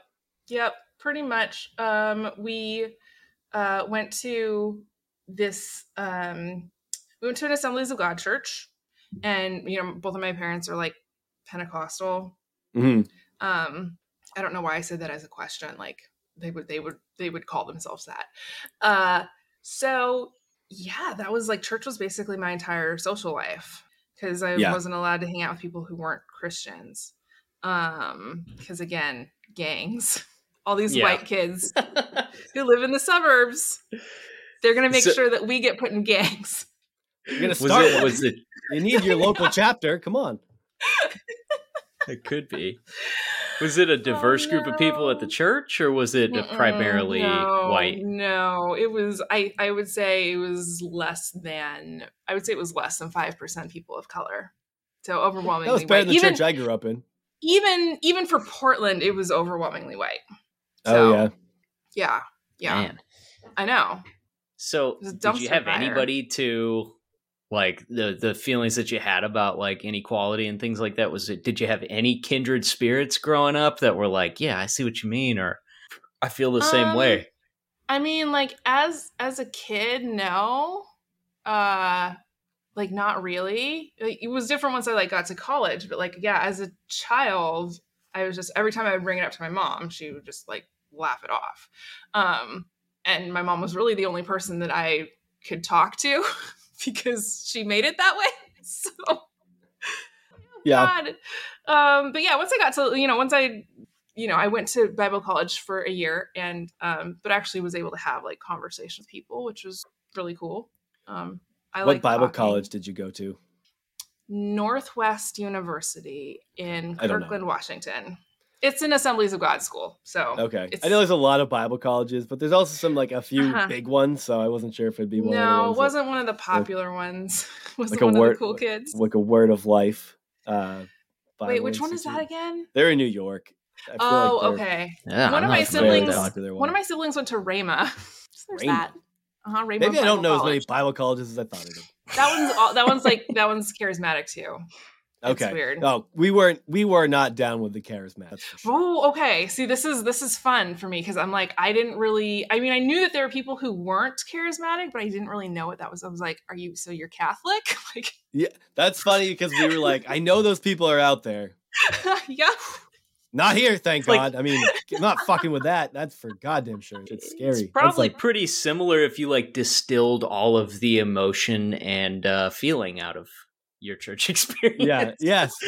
Hands in your pocket.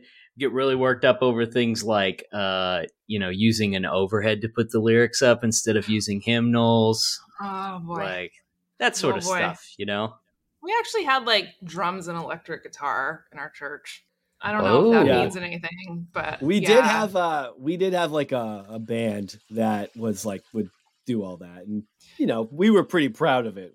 That's Because in the area, cool. in the area, we were we had. uh You were an actual band. One of the more upbeat bands. No, I wasn't. Uh, that. Um, oh, um, I see. I just mean like our church had like a good sized band, a lot of instruments, and it really people bragged about it outside the church walls. yeah, same. That was that was literally that was literally like my parents' church does this really big like uh, choir performance um, event. It's like two weekends long. It's kind of intense. Whoa! Um, and they have like a full orchestra and. Um, yeah, it's but that's kind of how they do like community outreach because it's free. So this is kind of like their big thing to like get people to come check out the church.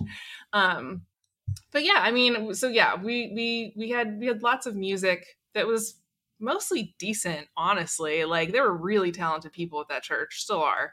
Um, and you know, I was I would play like in the youth worship band sometimes, but like yeah, it was just I was always there, so it was like why why would I not be doing that? Yeah, it's like Tori's here, put her on keys. I had this dream of playing drums for the church band, and uh, never, I never got the opportunity to embarrass myself publicly. So, well, you know, the Lord works in mysterious ways. so, was it like? Was there a? I'm I'm always curious at like people's experiences in that environment, especially if you stick with it for a while. I mean, it's different if you just sort of like ditch it at 18 or whatever, you know, mm-hmm. when you mm-hmm. leave home. But mm-hmm. when you stay with it for a while, was there a, a strong like sense of community in that church group? I mean, did you have like a lot of friends? Were people involved with each other? Um, so I started going to another church pretty quickly after I turned like 18, 19. Um, and yeah i mean it was it was it was legitimately fun. Like we would you know we would do church on friday nights so we were kind of cool. And then we'd have like food oh. afterwards. Like they'd actually like bring real food. It wasn't it wasn't like potluck. Like they would actually order stuff. Um and because they wanted everybody to like come hang out. And then so yeah we would we would do that. That was really fun. And then obviously like once i turned 21 like after church we would go to bars. So whoa, a little wild, I guess, for you know, and like I'm trying to think about this. Like some people, like some people were, some people were obviously having sex. I wasn't one of those people at that point. um, I swore off sex for a little while. I was like, okay, I'm gonna repent. You had a couple of born again virgins in the group, I'm sure. See, like, see how long I can make this shit last. Um, so yeah, I was, I was, I was very terrible at purity culture. Uh, that was, yeah, was very terrible at purity culture. It was very terrible at being straight. Um, it's like that, all these things that I was failing at horrifically, horrendously. That's worse than that's having a hard time being straight's a little bit worse than having a hard time at maintaining the whole purity culture vibe. That does there's a there's a lot of grace for people yeah. who repent of their sexual immorality, but I don't know. Mm-hmm. The, the, straight not mm-hmm. being straight thing is not uh that's not an easy one. Did you have any yeah, like was that something you identified? I'm sorry was that something you identified as a uh, when you were younger? Um, or did you just kind of like kept uh, on the dl or was it like something you kind of um, started realizing about yourself i mean i didn't i didn't i didn't identify that way uh, until i was a little bit like until i was in my early 20s and even then it wasn't like a thing where i was like oh i'm out right? It was just um whenever friends would come out to me i would just like make it about me, I guess. like be like, oh, okay, well, I'm I like I'm queer. It's fine. Um, but yeah, like I mean, I, I guess I knew I was sexually attracted to people who were not men. Um, you know, definitely by high school. Yeah. That's usually how that works. um some people repress it pretty hard and they don't actually realize fair. it. That's, fair. that's really what I was kind of getting yes. at. Like if like yeah. if I was I realized at 14 that I got sexually aroused looking at attractive men, I'd be like, no, that's not what's happening here. and then you'd like move on. that's fair. That is absolutely valid. Um, yeah, it was no, it was it was it was wild. Like it was definitely not a choice. I'll say that. Like I was in church every fucking week. I was in church more than Jesus, and I was still extremely gay. So um, yeah, that's not how that works at all. I'm sorry attraction. Not, Hate not to break a thing it to that some of the listeners here. Right. your sexual you attracted orientation. It's it's not something you just choose from a list. Did you have to yeah. go through any sort of like conversion therapy or special attention or anything like that? No, no. I mean, I definitely like pretty much kept it on the DL. I guess in the way that it like, okay, well, like I'm clearly not only attracted to men, so that's a thing. Um, but I also can't do anything about it because that's sinning. So it's fine. Um, I'm just gonna like roll with not really saying anything because yeah. Yeah, yeah. Yeah, that makes sense. Did um so when you said it's like so you said you did a year Bible college, um did you had sex really good sex at Bible, Bible college. college. nice just, work. I don't, I don't, I don't know. Like, I just want to, I just want to like put that out there. It's a thing that can happen. It, no, you're lying. So we'll move on from this quickly. Okay. no, everybody's like, well, not everybody, but people have asked me because of purity culture, like, oh, was it really traumatic for you the first time you had sex? I was like, nope. I mean, PIV sex. Let's let's be clear. Um, it's like, no, actually, it was awesome. so that's so There's interesting that. that. you didn't. Okay, I'm I'm fascinated by your perspectives only because um, you were comfortable critiquing your parents' parenting when you were nine. Like you're very there's something about you that's just like almost like even though you were like in that culture and participated in it, there was a resilience to some of the aspects of it that seemed like they didn't like sink in the way that they did with some other people. For you to be able to not feel guilty yeah. about sex or to be able to like call out bad parenting and like I'm guessing that those aren't those are like bookends to like a bunch of other instances in the middle of which people didn't like maybe some of your opinions or what you had to say about things. Oh yeah, no, people people did not like my opinions in church at all ever. did you love that a little bit? Uh, I that... mean, I'm an Enneagram 8, so yeah, it was like I have a seven wing, so I kind I really thrive in chaos where I can um, come in and just smash someone in an argument. Um, or as I say now, I like to light people's Twitter hair on fire. Uh, but that that like brings me joy. So um, yeah, no, people were not about people were not about justice in any of those spaces, and I was. So yeah, I mean, I definitely like. I was like, okay I need to stop having sex until I get married, which I didn't quite do, but I tried. Um, and I like need to start going to church regularly and I need to like vote Republican, I guess. Like I still care about people and also like a lot of this is bullshit. I really did do the like cons- like compassionate conservative bullshit. Like I was like, "Oh yeah, that's me," right? Like I'm not trying to like fuck people over. Um, I had that phase just, as well. Jesus was a white Republican dude. Like this is obvious. Um, no, I didn't like, and I didn't even think that. I was like, this is like the mission of Christ as we understand it through like all of the, um, you know, all of the documents that we have managed to like scrape together. Uh, was so much it was so much broader than any of that shit right and i was like i like i i could always see that part of it again you know my mom wanted me to be a republican like i she would have um she would have my brother and me go uh what is the word campaign for local republican uh politicians um so we'd like go door to door and like ask people to vote um for my mom's friends uh and my mom was like, "That's awful." My mom was in. It's like Jehovah's Witness, terrible. political. It was so fucking bad. It was so fucking bad. Um, my brother and I got to the point where we would just like drive over and like just park and not actually get out of the car and go do the thing. so there's that. Um, yeah, but you know, and my mom was like an anti-abortion activist in Oregon, and Oregon uh, in the early 90s, I believe, was trying to uh, make abortion a constitutional right in, in the state constitution. Um, okay. So my mom was very anti that and did a shit ton of organizing and like, uh, so she and her little buddies would like, they'd go protest. Um, and, you know, my mom had me watch like anti-abortion propaganda before I could read. Uh, so she was really she got an award from Phyllis Schlafly. If that means anything to anybody listening.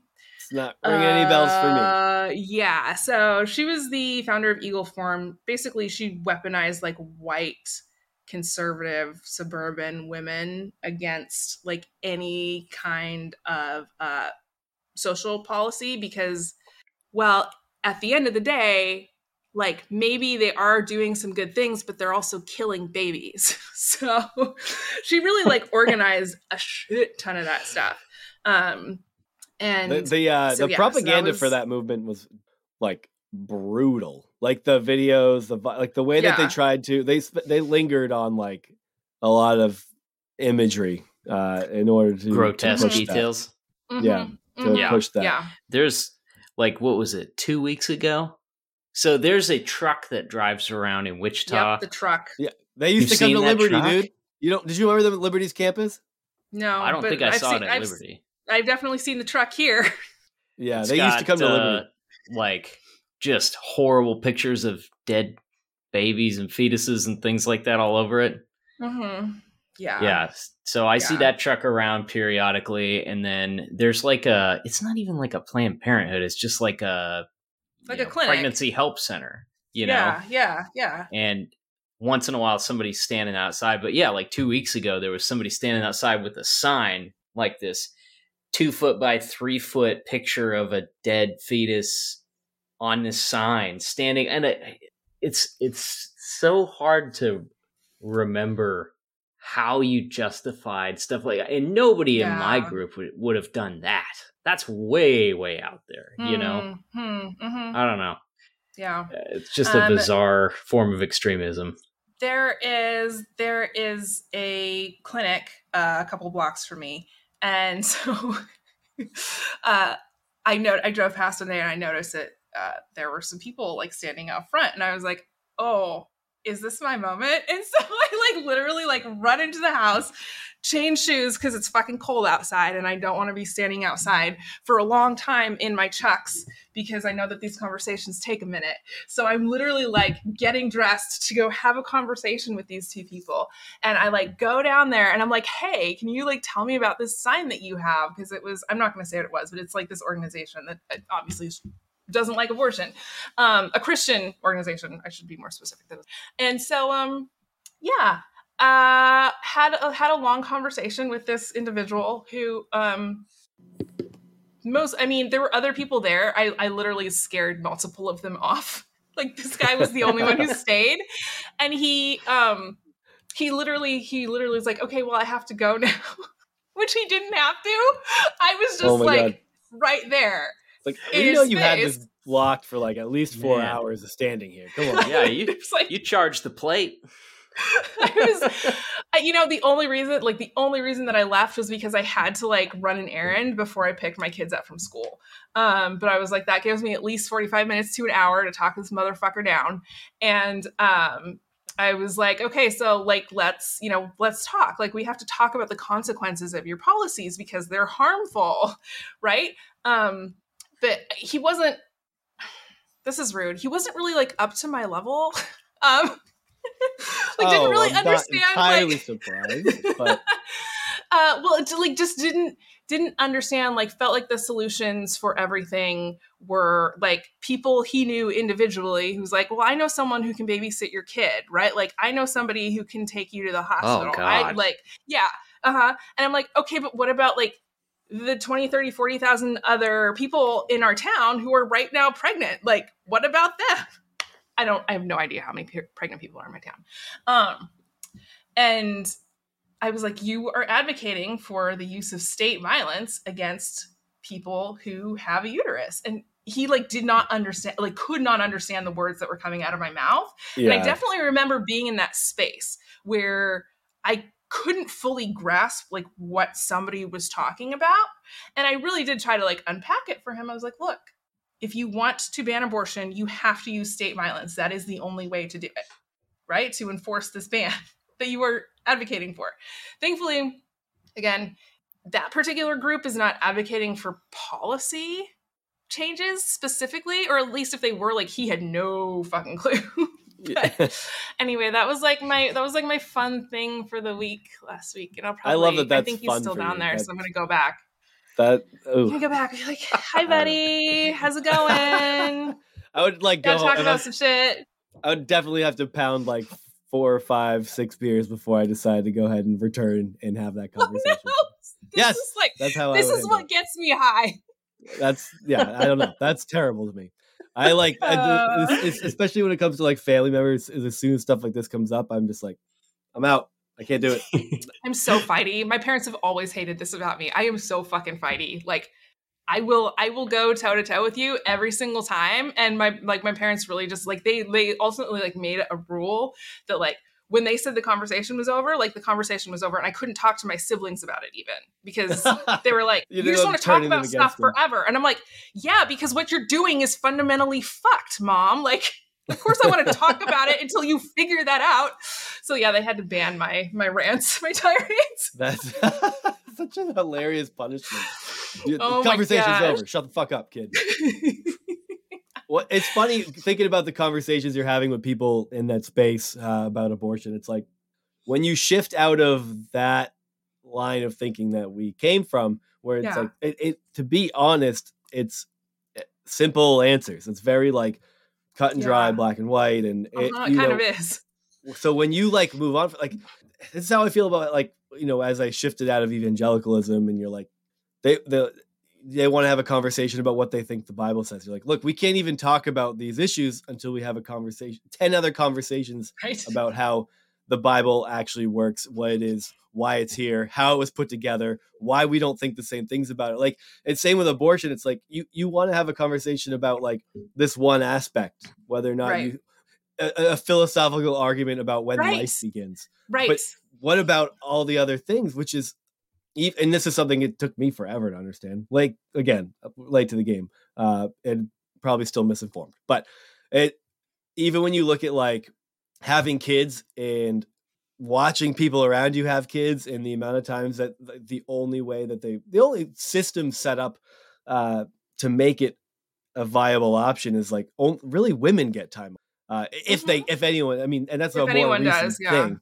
Uh, yeah. But like men get like they have to use their vacation time. to get two, three weeks. Now it, that's changing in Massachusetts where I live, which is cool. Mm, mm-hmm. Uh, but when you think of how like the options that have been available to people for so long, when you look at the disparity in the way that men and women are paid, of course the woman's yeah. always going to be the one to dip from their professional career because right.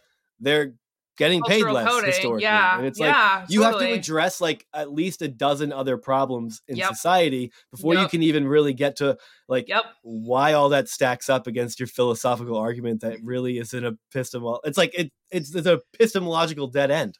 Yes. I agree. I agree. And, and you know, I, I did try to bring that up. I was like, look, okay, if you're trying to save babies like in this town right now, who like, what about that? Well, they're alive, so you know, for now. I mean, that was kind of what it. That's kind of what he said. He was like, so you think it's better to be aborted than to live up in poverty? When who grew up in poverty, I wouldn't know if I was aborted, dumbass. Like, yeah, I know.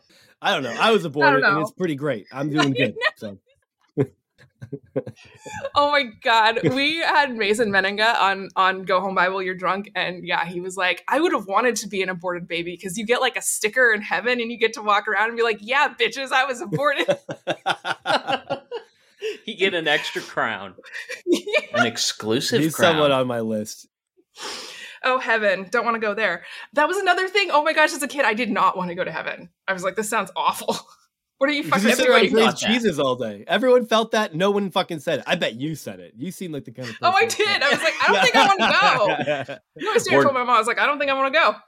We're just gonna like, sing these four chord praise and worship songs forever. forever. I want to die. Just let me die. right. Can I just turn off the light switch, please? That's literally. That's literally. That was my plan. Was I was like, I'm gonna get to heaven, and I'm just gonna be like, Yo, look, you you've got some folks here doing your choir shit. Like, can I just bounce? Like, just yeah. cancel me. Yeah. You're like, do they have suicide in heaven? No. I know, like, I want to stop existing. This is exhausting. I did this my whole damn life. You're telling Please me that I can't call being. it at all. Never.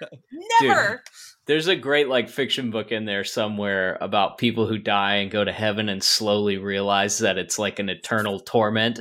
Yeah. You know? There's Come just on, less fire. C.S. Didn't C.S. Lewis have a little something like that? the Great Divorce. What are you? Which one are you talking about? C.S. Lewis. Yeah. Yeah, no, the, oh was it the Great Divorce? C.S. Lewis kind of had something like that. It was like more about a journey or something like that. Yeah, I, I mean, it was about, it was like purgatory-ish. Yeah, purgatory light or something. Yeah, you're thinking of Frank Peretti, oh, Sam. Oh, oh fuck that guy. He's as prolific as Stephen King in at like just I don't know what it's like to not stack up to any literary works, but to write that much. Oh, you can do that yeah, only with like true. Christian publishing, right? You can always be like just okay enough to get published and uh Oh, and they will, they will, they will sell your shit for like, sure. Like I'm, I'm, still waiting on God's Not Dead twelve. Were know? they? Yeah. Oh, cool. that one's that one's about an aborted fetus. Do you believe in God? I can't talk. like, oh my gosh. What is funny about the abortion thing?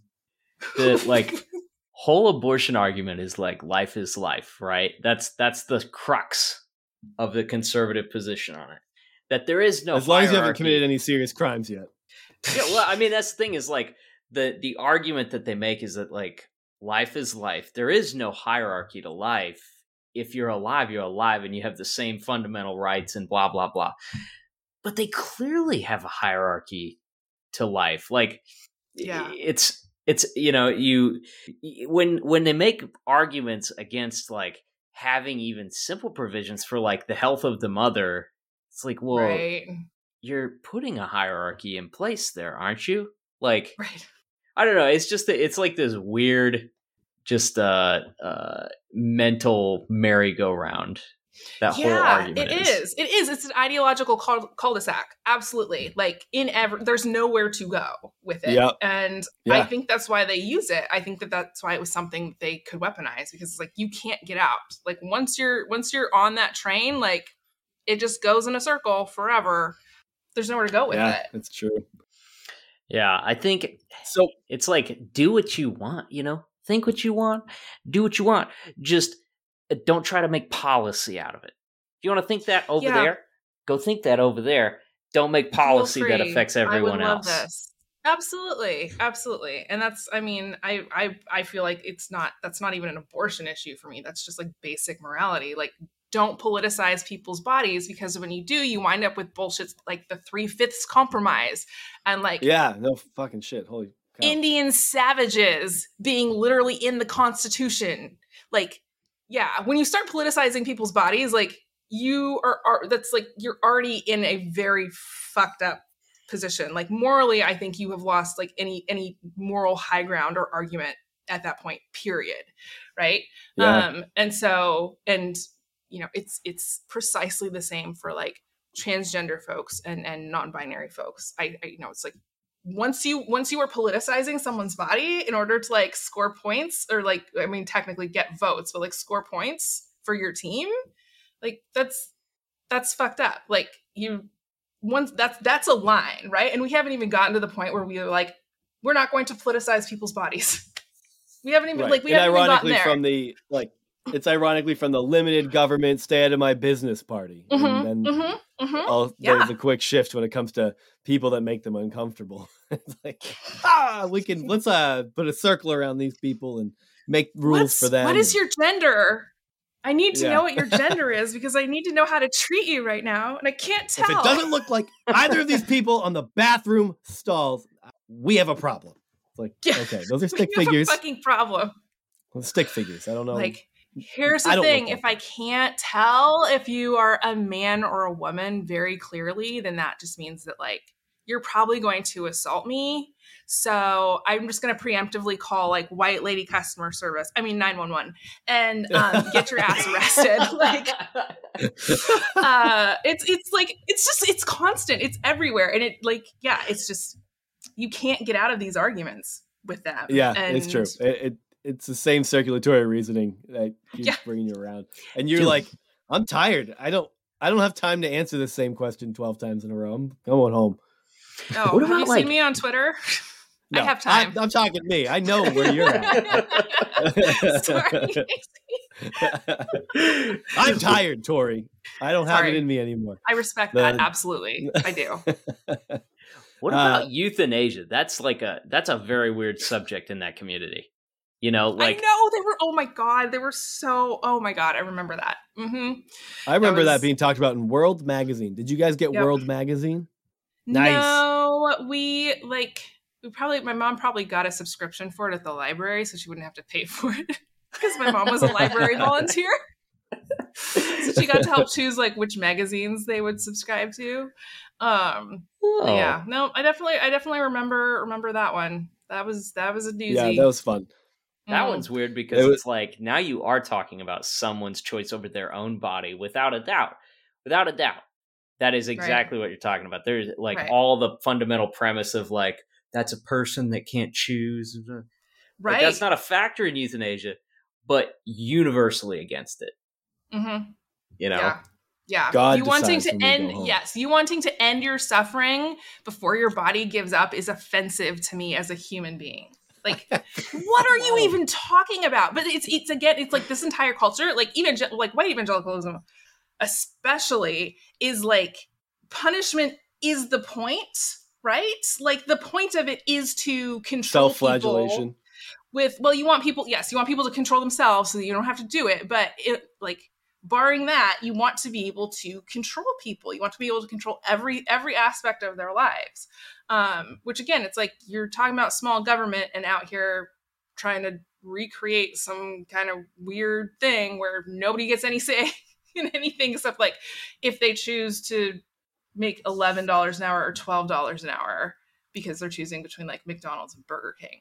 Like those are the choices you want people to make. Yeah. Um yeah, it, it's it's it is like to me it's a, it's not like a cut and dry issue but it, it is it's just proof that what they're arguing in terms of abortion is not like um it's it just it doesn't it doesn't have any legs. It's just words that are coming out of their mouth. And i just to clarify when i say it's not a cut and dry issue i understand that like it can be really touchy for some people to feel a certain way about like if i want my life to end um like because I'm suffering physically, people see that as very different from like if I want my life to end because I'm suffering mentally. And again, like this is like a hierarchy thing. Thanks Descartes or whoever the fuck, but it's like the brain versus body stuff, right? Yeah. Um, and so it's like there's only a certain kind of suffering. Only a certain kind of suffering exists, right? And no, it does, and, and, it doesn't that, matter, it's a right? Tough line to walk. It, it, it's it's the specific type of physical suffering that is the only kind that exists that's the only kind that merits any kind of attention and also we are going to use that specifically to make you do the things that we want you to do right? Whether you're talking about like corporal punishment with your kids or or like the prison industrial complex like the the rules for the game are pretty much the same right? It's like there's no, it's like you're not a human being, right? You are a thing that I control. And um, I mean, that was at least that's how I was parented. I don't know about you guys. Um, and yeah, yeah it just oh, it yeah. takes you down these, it takes you to these really, really dark places where you know you're having you're having these conversations about like no it's really important for me for for my personal religious beliefs that you suffer as long as humanly possible right? And this is the thing with like with like fatal like birth defects too is it's like well you still have to have the baby because you can't kill it because that's not fair. And it's like well yeah but there there's a difference between like being able to feel pain and not being able to feel pain. And like why would we want to put first of all a mother through the psychological trauma of giving birth to a baby that is literally going to die? Um and also like why would you what i thought i thought like fetus lives matter, right? Like, why do you want, why is it as soon as like the baby's born, it's like, well, fuck it. Sorry, you're in pain. It's just going to have to be that way. You've got about 72 minutes. Like, you guys, your morality is just fundamentally fucked. And it's all built around this like punishment, this idea of punishment being, punishment is better than like any kind of cooperation. Right? It is yeah. better than working together. It is better than even having a conversation right? At least again, like I maybe I'm projecting a little bit because this is how I was raised, but it was yeah, it was it was always like punishment is the best option, regardless of like what the situation is. And and like you said, yeah. we weren't even doing anything that was really horribly wrong, right? Like the the I like TP'd someone's house, you know? it's what, like what are you even doing? It's Going not we're not doing right. Road. We're not it's a slippery slope from TP to gangbanging. Um, but there's like there's like this this thing of we no punishment is the only option. Like we're not even gonna have a conversation with you, right? It's that's it. Yeah. Um, I wonder if some of that comes from that feeling of like the the message the, the type of Christian message I had as a kid, you know, was all like the human we're all wicked and the heart is deceitful above all things like there's this this narrative that we're all absolutely garbage and trash and if it was but for the, by the grace of god and the redeeming blood of christ and and it's like i feel like th- that probably subconsciously because i don't think i was said it, anyone said it explicitly but mm-hmm. it probably subconsciously brings in these ideas of like you you deserve bad things when mm. you do mm. bad things because you really mm-hmm. deserve bad things and hell all the time. Mm-hmm. So just mm-hmm. not getting that is grace enough. And I, am sure I feel like that might have something to do with it. I'm not sure. Well, and it's it's really interesting that that specific part, that specific piece of it is really interesting because it's like when that is being preached from the pulpit by someone who frequently has no, like there's no authority over that person at all, right? Like when you're talking about these autonomous churches, um, it, that only goes one direction, and it's down. Like there's there's there's no like I, this doesn't apply to me. Like punish like I get grace, right? Like yeah, I'm a sinner too. I fuck up, but I get grace. I don't get punishment. Like the rules are just different for people in power. Like hello, look at Donald Trump.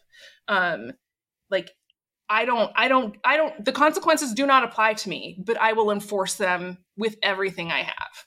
Yeah, there's, there, there yeah. is a weird obsession, and I think it's strong in that community. And I think like the after effects, even after you leave it, it's almost like it's a, it's a very American idea, like this obsession with punishment and like, spank your kids when they make choices you don't agree with and then when adults make choices we don't agree with life spanks them and we need to protect that if yeah. there's not consequences yeah. the whole place is gonna like come untied you know so like yeah. we can't talk about why drug addiction is a problem right. why it's happening we just uh-huh. have to uh-huh. up the consequence you know why this is a problem the consequences aren't dire enough mandatory minimums put them in jail forever and when time after time you see that that like that doesn't address the fundamental problem that that is leading to that outcome there's like such a, a romantic sentimental attachment to the punishment structure that it's almost yeah. impossible to try to get it to change you know yeah I, I, mean it's tough and this definitely goes much farther than than evangelicalism you know like i live like in portland um our mayor is uh like well so he's the our mayor is the police commissioner just gonna do this really quickly and he wants more money for the cops and we were like no defund the police and uh he was like well yeah but now they're really really busy and it takes them a long time to respond to calls and so basically we have this kind of we have like many other major cities there was a huge uptick in in people who were um unhoused because of the pandemic and the way that that fucked up the economy and anybody who was close to the edge. Um, and these are these are things that like even if you're not going to house someone, even if you're not going to provide them shelter, like you can you can pick up the you can have trash pickup like at homeless camps, right? Like this is this is really basic and and he just straight up refuses to do that because he wants it to look bad. Like he wants the city to look awful so that he can run with this narrative of we need more cops. And it's like we very clearly have the data that shows that like when you house people, crime will go down. we know yeah. this. Other countries have done this. Other cities in the US have done this. Like we know how to fix these problems and it's less expensive. Like housing someone for a year is like okay, in in in our city like let's be extravagant, I guess. You can you can find cheaper housing than this, but let's say it's thirty thousand dollars a year. Someone being in jail for a year is like hundred and thirty thousand dollars. Like I, I just I realized today, literally, I was like, oh, we live in the fucking Hunger Games. We just tell ourselves that we don't. Like we yeah. just have to have this thing. Like these people who are beneath us, right? And we put this massive investment into watching them suffer because it's literally less. It's literally less expensive to like house someone, feed them, give them medical care and therapy and job training than to keep them in jail for a year by like it's, a third. This is what we're choosing, it's right? It's unbelievable. We're choosing punishment, and it's not even because it's like we can't afford anything else. We literally are spending three times as much to do this to people. It makes no yeah. sense to me. I, but, I don't uh, have. I don't get that stock in prison camps. or homeless oh, camps. I messed up my own joke. That's true. I'm like you don't, you don't, but you do get to whine about how unsafe you feel. You, yeah. So especially, especially if you're white, it's great. So, uh, mostly if you're white, yeah, yeah. It's, I want to. uh I love this, but I actually do want to get into your how you transitioned out of kind of the. I mean, you were so into it for so long. Like, yeah. Why thirty? Why what? Like, what? What kind of? It sounds like you were on that path. I mean, I recognize the path a little bit, mm-hmm. uh, and so. But what was the kind of that final straw? Because if I'm understanding this correctly, uh, you, I mean, you don't call yourself Christian anymore, right? Uh, so and that's a big step and a lot of people are functionally who they are and and kind of just trying to blend it uh hmm. like so like but making that that step that they could doing the whole like plunge into i'm not i'm just not a christian anymore um yeah when did you get to that point like what kind of led up to that and um so i think that the the the thing that kind of broke i guess the thing that kind of broke the camel's back for for me in my particular case was seeing the response from my denomination to michael brown being murdered. Um and kind of going like oh like you say that god created everyone equal and you taught me my entire life to love my neighbor but you don't actually mean any of that. Like that doesn't apply again it's like that doesn't apply to you for some reason. Um and so I was like, oh, I'm like, I'm very much not wanted in this space. Like, I am not valued here. Huh. Okay. That's, and I'm like, I'm making it sound kind of flippant right now. It was, it was traumatizing. Like, it took me three years to even like figure it out. Like, it was so horrifically violent and racist, their responses. Um, so I, it's, it was not like this, oh, you don't like me. It was like, holy fuck. Like, this is terrifying, right? Like, this is, this is, mm. what you want to apply to anyone who does anything that you don't like and doesn't look like you right? And so i was kind of like y'all this is i'm like this is this is kind of fucked. And so i was like i'm i want to you know like maybe i should just check out other churches um because that was that was in 2014 and uh you know, so I kind of like slowly started trying to like uh disentangle myself from the church that I was in, uh, mm-hmm. which was weirdly fucked up and messy also. And um I was like, well, may, you know, maybe I'll just check out some other churches. Uh just to see like what is like what's going on and it was just really hard because you know i was in these spaces where um again it was like my quote unquote peers in those spaces like young moms um i was like you're you don't have real problems like the things that you were bringing up are not um, I, i'm i'm sitting here thinking about like the person the cops killed yesterday and you're concerned about like you're not going to be able to trade in your leased car for an extra six months because something something something and your mom didn't die in time so you didn't get your inheritance like i like i was just like you people do not have real problems right?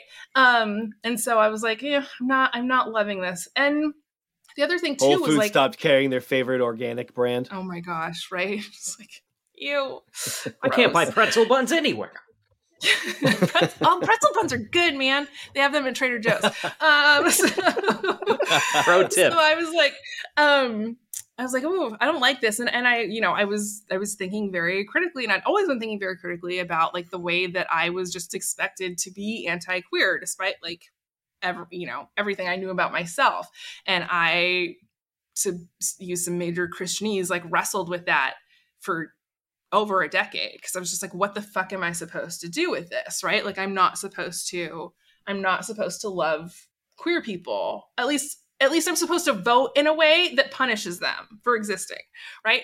Um, and so I, I, you know, I finally I had a couple of realizations. One of them was with queer folks. I was like, okay, so if we're gonna draw a circle for like who's in and who's out, I would rather include too many people than exclude people that Jesus has has has cared for and loved and wants me to do the same right um so that was that was a major one uh the other thing was um like playing with my kids like playing soccer in the front yard of our house and realizing like if god were my next door neighbor and he was a parent of a young child and he behaved the way towards that young child that he behaved like in a smaller sense like he treated that child the way he treated anyone in the bible that he didn't like I would call CPS. And I don't even believe in calling the fucking cops, you guys. Like, I'm just like, that's that's fucking gross. Like, I'm a better person than God. right? Because it's like my sure. kid messes up and I just tell them, like, hey, like, let's talk, right? Like, let's talk about why I'm frustrated. Let's talk about why you're frustrated and and you know, why I don't like cleaning up and, when you dump a quart of syrup on the floor. yeah. Um, and then um, after they do it a second time, you apply curses to their children's children, right? You do that afterwards. I mean, at some point, you have to uh, apply a generational curse. A generational curse, yes. Like, I'm sorry, you're going to be slaves of your brother. Oh, just it happens. That's just how it goes. Um, Look, sucks to suck, but you shouldn't have fucked know. up. I don't know. You shouldn't have done your it, Your problem. man. It's your. I didn't have some you. personal responsibility, asshole. Right. You, you didn't you know what the rules back. were, so yeah, that's what happens. That's what happens. And I'm just like, uh, like just putting this down to scale, just just the idea of hell, right? Like just the idea that like hell exists and God created it. I'm like, okay, so that means that like in order for me to parent the way that God parents, I would have to basically use like a blowtorch on my kid every time they fucked up. Yeah, fuck yeah. With no explanation. But it's like true. no explanation. I don't have to give any kind of information before or after. It's just like, nope, you're burning. Uh, yeah. Uh, and I was just like, no, uh, uh-uh, uh no, we're not doing that shit. No, thank you. Um, so that was a that was a huge one for me. Um, and I was kind of like, oh, like that means that God can be wrong about things. Like, can oh, God is wrong about shit. Yeah. So, like, I I guess the question I want to ask to that is, uh, and this is explaining, not really. I don't feel like you're defending yourself. It's I oh, hate oh, yeah, this yeah. question. Um, but so like some people go, ah, just I'm done. I'm not Christian anymore. This isn't going to work for me. I can't keep this language or these metaphors. And some people go like the liberal Christian route, where they would agree with everything you said. Where, mm-hmm, yeah, right. well, uh, or God's not wrong, but you don't really like, what you have in the Bible is just like obviously right. not what God's like, or right, yeah, the Bible works. So, like, what what was it about your experience that made you go? uh, like that just kind of pushed you out versus uh, feeling like you needed to keep the language, I guess, mm-hmm. grafted to you and, and move into like a liberal theology or something like that? Um, so honestly, what it was was I went back to school, and so I started taking. Um, I took a couple of biology classes, and like growing up, and you know, my parents were not young Earth creationists growing up, which is something that they were not fanatics about for some. Um, but so I'm like taking this biology class, and and growing up, you're taught like, okay, there's science and there's the Bible, right? And they're both. It's like they're they're both just books right? They're both people's ideas about how the world works. And like I got into class and I was like, oh no, like these are ideas that build upon one another. And we're frequently wrong about shit and having to correct it. But we still have, like, you know, over the last hundred years, let's just say, like, we have a lot of, we've accumulated a lot of data to back up these ideas that we're pretty, like, we're not, we're not just like running with evolution for no reason, you know, because we hate God. Um, like there's actually there's actually data here, right? And and we can like we can look at DNA, right? And we can look at the fossil record and we can compare things to see if they line up, right? And um I was just you know, I'd never taken a real science class in my entire life.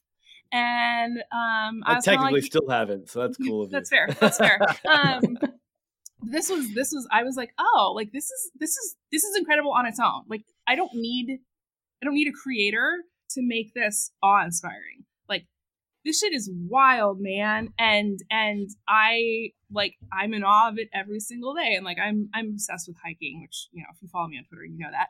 Um, like obsessed. Like I'm weird. Um, and I'm just like, oh my God, like trees.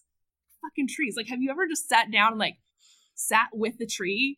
I don't know why. Like I'm just I'm like, and it's not even like a hippie. It's not even like hippie bullshit. Like it's it's not woo at all. I'm just like, this is fucking incredible. I, what about magnets? I appreciate your lack of woo. I applaud that. I love it. Um, I do I do like astrology memes, but that's a different thing.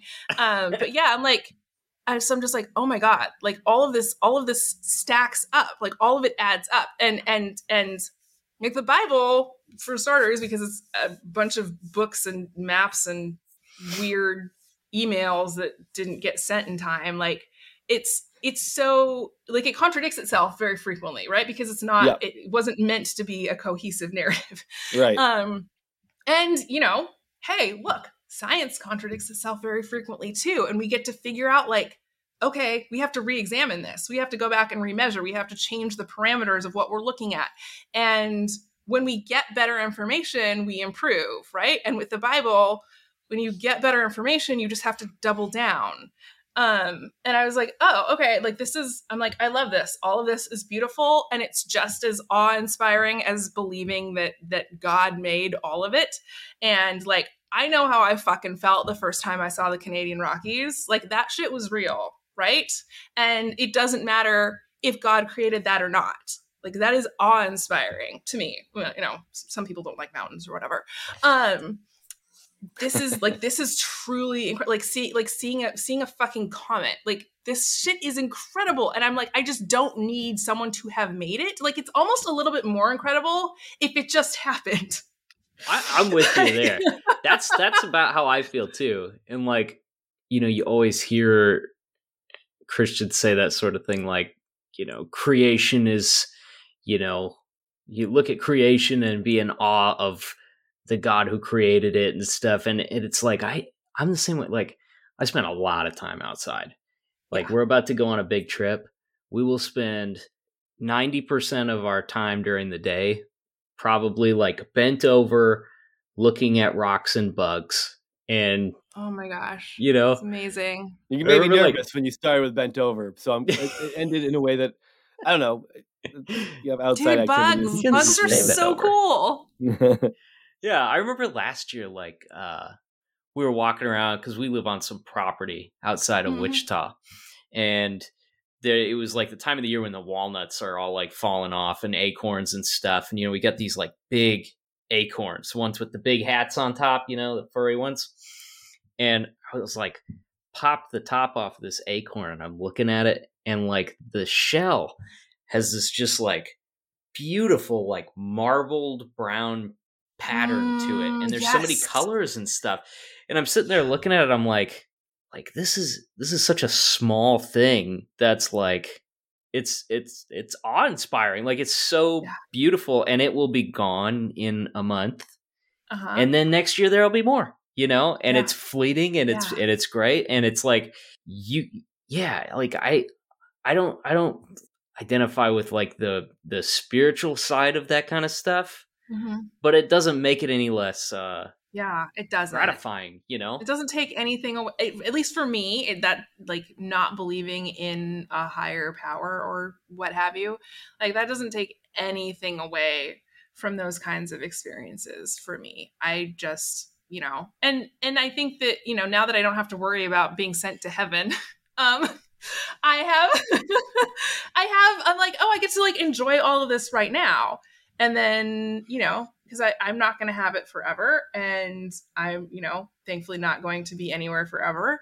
And this is like, this is great. This is gorgeous. Like, and I also get to go to the coast and like see the fucking Milky Way and go, oh, like I, I'm a germ. Like I do not matter in any of this at all. And I do. Like I also have immense value and because i have like value and privilege like i need to like relative privilege but still like i need to spend that on behalf of people who have less. And it's just weird to be in this very interesting kind of dichotomy right? Um of like nothing matters at all like we are so irrelevant on this we're like, we're, like earth is not even a speck of dust in the universe like functionally speaking. And yeah. I still get to see this beauty and I still get to care for my fucking neighbors. Like that is cool. Like that is amazing. Um so that's it's, really where I landed on it. No, yeah. I think that's great. It's like the difference between like as a you know as it, you're the difference between like meaning being like intrinsic versus something that is you give meaning. Like meaning like mm. there's uh, in Christianity it's like and the especially the kind that we grew up in it's like things specifically have meaning because they have meaning because they have meaning because they have meaning like it comes from nothing just like god so it works out and you don't have to explain anything but like really all meaning is just prescribed by the individual and as a society you get to have conversations about why things should or shouldn't have meaning like you know we have obviously talked so far about the things that you know could some of these conservatives that we disagree with uh, and that the things that they place meaning on versus the things that we place meaning on but it, I think that's what's tough, you know, it, it, and why it makes it tough for people to make the leap to that more of um, uh, just the gray area, the ethical gray area, the moral gray, because mm. it's like mm. once meaning isn't like intrinsic, right? You have to figure that out together, and it's like, well, I feel like I have meaning, so therefore I have meaning, and therefore I want to treat other people the way I. It kind of just, I mean, you kind of get back to the golden rule in a sense, but you when do. we're talking about like abortion, you really then, do societal ills and how to address them. It's like because we're still all of us who have left this idea that says meanings intrinsically applied and therefore we apply it to fetuses and then ignore the rest of the conversation. No, we arrived right. where we're at because we recognize that meaning is powerful uh, and that mm-hmm. it is what makes us maybe human our ability to apply meaning to certain things mm-hmm. i don't know I, I, so i think hearing your perspective on that uh, is is neat and i, I appreciate that thanks so like on the same note as far as i i think we talked a lot about like the security of certainty you know and mm-hmm. and how some people that's that's like a warm blanket to them right just like knowing the ultimate purpose of everything and and and just having no doubts as to what you know the that god created the universe and blah blah blah blah blah like I feel like even going back to the context of like looking at a tree, like to me, looking at that tree as a young person and and feeling those feelings and then having to like square them with this feelings that I should have about this or that God is great and that he created this and I should be in mm-hmm. awe of that and and you know feeling like this constant need and guilt over like making sure you're prescribing that meaning to the right things you know and mm-hmm. and for mm-hmm. me it was like it was like a weight off my shoulders yeah. not having to do that anymore to just be yeah. able to be like it's a you know that mountain is incredible. It's impressive. Mm-hmm. You know, mm-hmm. this is a great mm-hmm. thing. And I don't know where it came from or why it's here or if there's even answers to those questions. And that's fine. I, I really don't care. I just I'm sorry, there are mountain. answers in Genesis. I don't know if you've heard about this, but Kenny Boy. Right. We gotta reach out to Kenny Boy. sorry. oh man. Yeah. I, you know, like just just just as an example like i've recently started getting into like just geology and like rock formations because again like hiking and i'm i'm outside a lot and we're like we're on the very edge of of a like tectonic plate in portland and so um there's a lot of really weird like geological shit that goes on here and you know i i earlier in the year, like this last summer, one of the hikes that I went on is one that I'd been meaning to go on forever, and um, had like finally got I finally got around to doing it. Um, and it's this it's a it's a loop, but you go to basically you go to this waterfall, and we got there. The waterfall was gorgeous, and we're just like sitting in the trees and like just enjoying this moment and it's like lightly raining and so eventually like we we move on right? And so it's like okay well that was the thing right? That was the thing that we came to see. Um and we like we're walking and we come like not to a clearing but to like the trees are spaced out much further and like the rocks are lined up the wrong direction like they fell down they're literally vertical and not horizontal. And I'm like, what the fuck happened here? And then there's like all these crushed rocks like underneath, like coming towards the path. And then there's these massive boulders on the other side of the river. And I was like, this shit fell down at some point. I don't know when, but like, that's amazing. I, I, this was like, I, I was joking about this, but it's actually true. This is like the first uh, hike that I have ever been on where I like audibly screamed. I was like so excited. And it was it was absolutely stunning. Like the colors were amazing and you could see like it was I was just like like did a mountain fall over here? Like what happened? And I, you know, started googling it um because I'm a nerd. And um but it was it was just it was such an incredible moment. I was like, it's not this is this isn't how rocks work. This isn't how gravity works. Like, what has happened? And you know, those rocks have fuck maybe they've been there for 40 50 100000 years tipped over like that i don't know but uh i walked past and i was like this is this is what connects me personally like this is what connects me to like where i exist and yeah i do choose to find meaning in that i also again like i choose to value my neighbors because i would like to be valued. And it just seems like hey golden rule shit right? Um yeah there's there's just there's so many places to to find like awe and wonder and to be inspired. Um and it's just it's really interesting coming from coming from like a religious background where like the earth was made to be used up and exploited right? Yeah. like yeah. that is that's bana- like yep. that is bananas. And I, I, I like i tweeted about this. we're supposed to be good stewards of it tori. It says that the earth will be used up like a garment and then god's just going to make us a new one okay? Um so one, of our, one of our chapel used up services, like a whack rag. That's what my translation said. I don't guys, one of our big chapel services at liberty jerry falwell said from the pulpit that we shouldn't care about environmentalism because god says he's going to destroy the earth in the end yeah. times anyways so yeah. like uh-huh. who cares uh-huh yeah, classic totally. Jerry. Then he died. Oh, yeah, that that is that's for sure classic Jerry. Uh, yeah. but it, it's just it's really it's it's wild to me that somebody like shows up in the in the redwoods and says, you know what would be great is if we cut all this shit down. Ugh.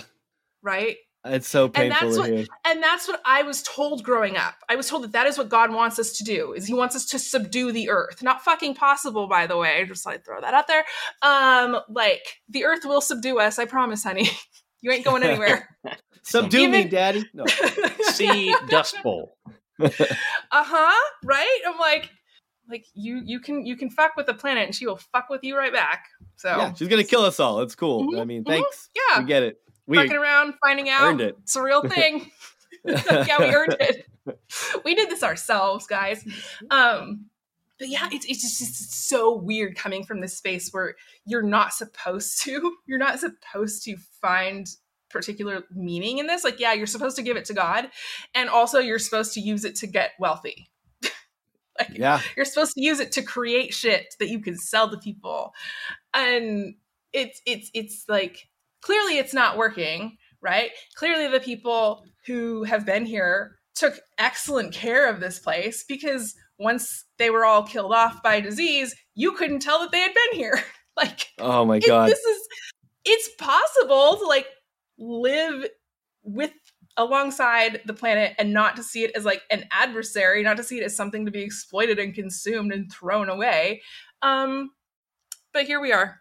That so. sounds like one of those like spiritual woo woo bullshit messages that my parents didn't like about the movie Pocahontas. So I'm gonna have to pass. or Avatar. Yeah, Avatar oh, too. No. Yeah. You're gonna have to hard pass on that, Tori, but I appreciate your thoughts. My uh, uh yeah, no, my mom was like, You can't watch Star Wars because Yoda is a demon. Oh. Mm-hmm. Interesting. Oops. I, that's a new I'm one to so me. I have not I know, I know. Is... oh my god. It was she's she's bananas. Um, that is that is not a joke. Well, sorry, my alarm is going off, and it's no, you're fine, you guys. It's it's for my kid's OT, and he's that's okay. He's doing yeah, it, yeah, so good. it's fine. no, we've had you on for a while, and it, but it, has been so much fun. I want to. I don't know if there's anything you want to. I don't know. Throw out there as a, and if you have final comments, if you there's something you were hoping to get out that we walked all over you with dumb jokes before you got a chance to say it. Um, so I don't know if there's anything you want to finish up with, but we could. I also want you to, if not, you can kind of direct people towards where you can be found and what other stuff you got going on, like your podcast, things like that. Yeah, yeah, absolutely. Um, I'm like honestly, I feel really good about what I got to say. You guys Sweet. are awesome. So oh, I'm very here for that. that. I'm very here for that. Um, yeah, I am. I'm on Twitter and Instagram for sure. Um, it's hard to realize who she is all the time because she does change her Twitter handle every 16 change, hours. I do change it a lot. I do it a lot. But I'm going to give myself the title that Isabel gave Christopher Columbus because I deserve that shit and he does not. Um, I didn't realize that they called they called the Atlantic the Ocean Sea because they had no fucking clue what was on the other side. There's just one. There's, There's one ocean one. sea.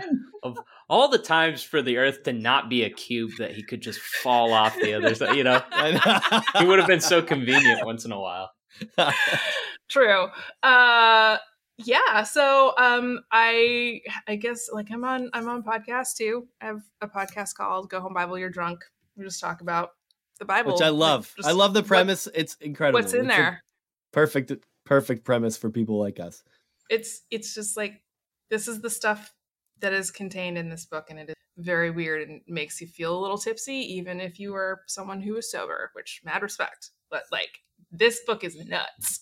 I like um, it that you cover you cover verses that you tried to explain in your like local college Bible studies because I remember right. so you would hit some of those sometimes and I'm like, "Oh, I remember that verse, and I remember trying to figure out what to do with it and make it make sense. I mean, like, like that's some whack ass shit, Paul. We're good. it's like the one that was going around last week or whatever about the you know if a lady seizes you or if your husband if two men are fighting oh, and a right. woman seizes him by the penis and oh my god and then i immediately found an article of some christian dudes explaining it and they're like no we have to think uh. about what's going on here because this lady it's not she's not just trying to protect her husband she's trying to no. maim this man she wants him separated from the temple unable to worship with them anymore like oh my god i hate it I hate it. yeah, it's bad. It's bad. That is that is the worst. That is the worst part of Go Home Bible is like having to read the the commentary by uh, white dudes who think that they know everything. it's like, oh boy, y'all aren't aren't racist or sexist or anything. Cool, good job. Uh, so... I'm sure MacArthur and Piper and the rest of the Johns have uh, yeah a lot of good things to say about oh, why all of them every, everything. They have good things to say about everything, and you should just take all of it to heart. Um, yeah, I also have a podcast called White Homework. We talk about anti-racism stuff, and you know, just I guess like kind of kind of like critical race theory in the sense that it's like this is all the stuff they didn't teach you in school. and, um, and let's be clear, there's we shouldn't, right? Is that what it's about? Because we shouldn't yeah, I go over school? right, exactly. I go over um, a lot of things from history and point out why we should not be teaching them in school because critical race theory is Marxism and Marxism is communism and communism is the devil and Karl Marx is in hell. You um, brought that home real well. Thank you. I tried. I tried. Um, yeah. So it's yeah. It's I we're actually we're actually more radical on on Go Home Bible than we are on White Homework. if that tells you anything, I'm like, oh God, weird. People are gonna think we're really far left. I mean, if they're not wrong, but Jesus. That's like, awesome. Oh, oh, okay, go in there. Cool. Let's do it. Uh, yeah. So that's generally where I am. Just a person about the internet. internet person. Perfect. Well, yeah. it's been great meeting you. Uh, yeah, thank you so, so much, much, for fun. being here. Oh my God. Thank you guys so much. It was amazing. All right. Thank everybody for listening, and we will catch you next time.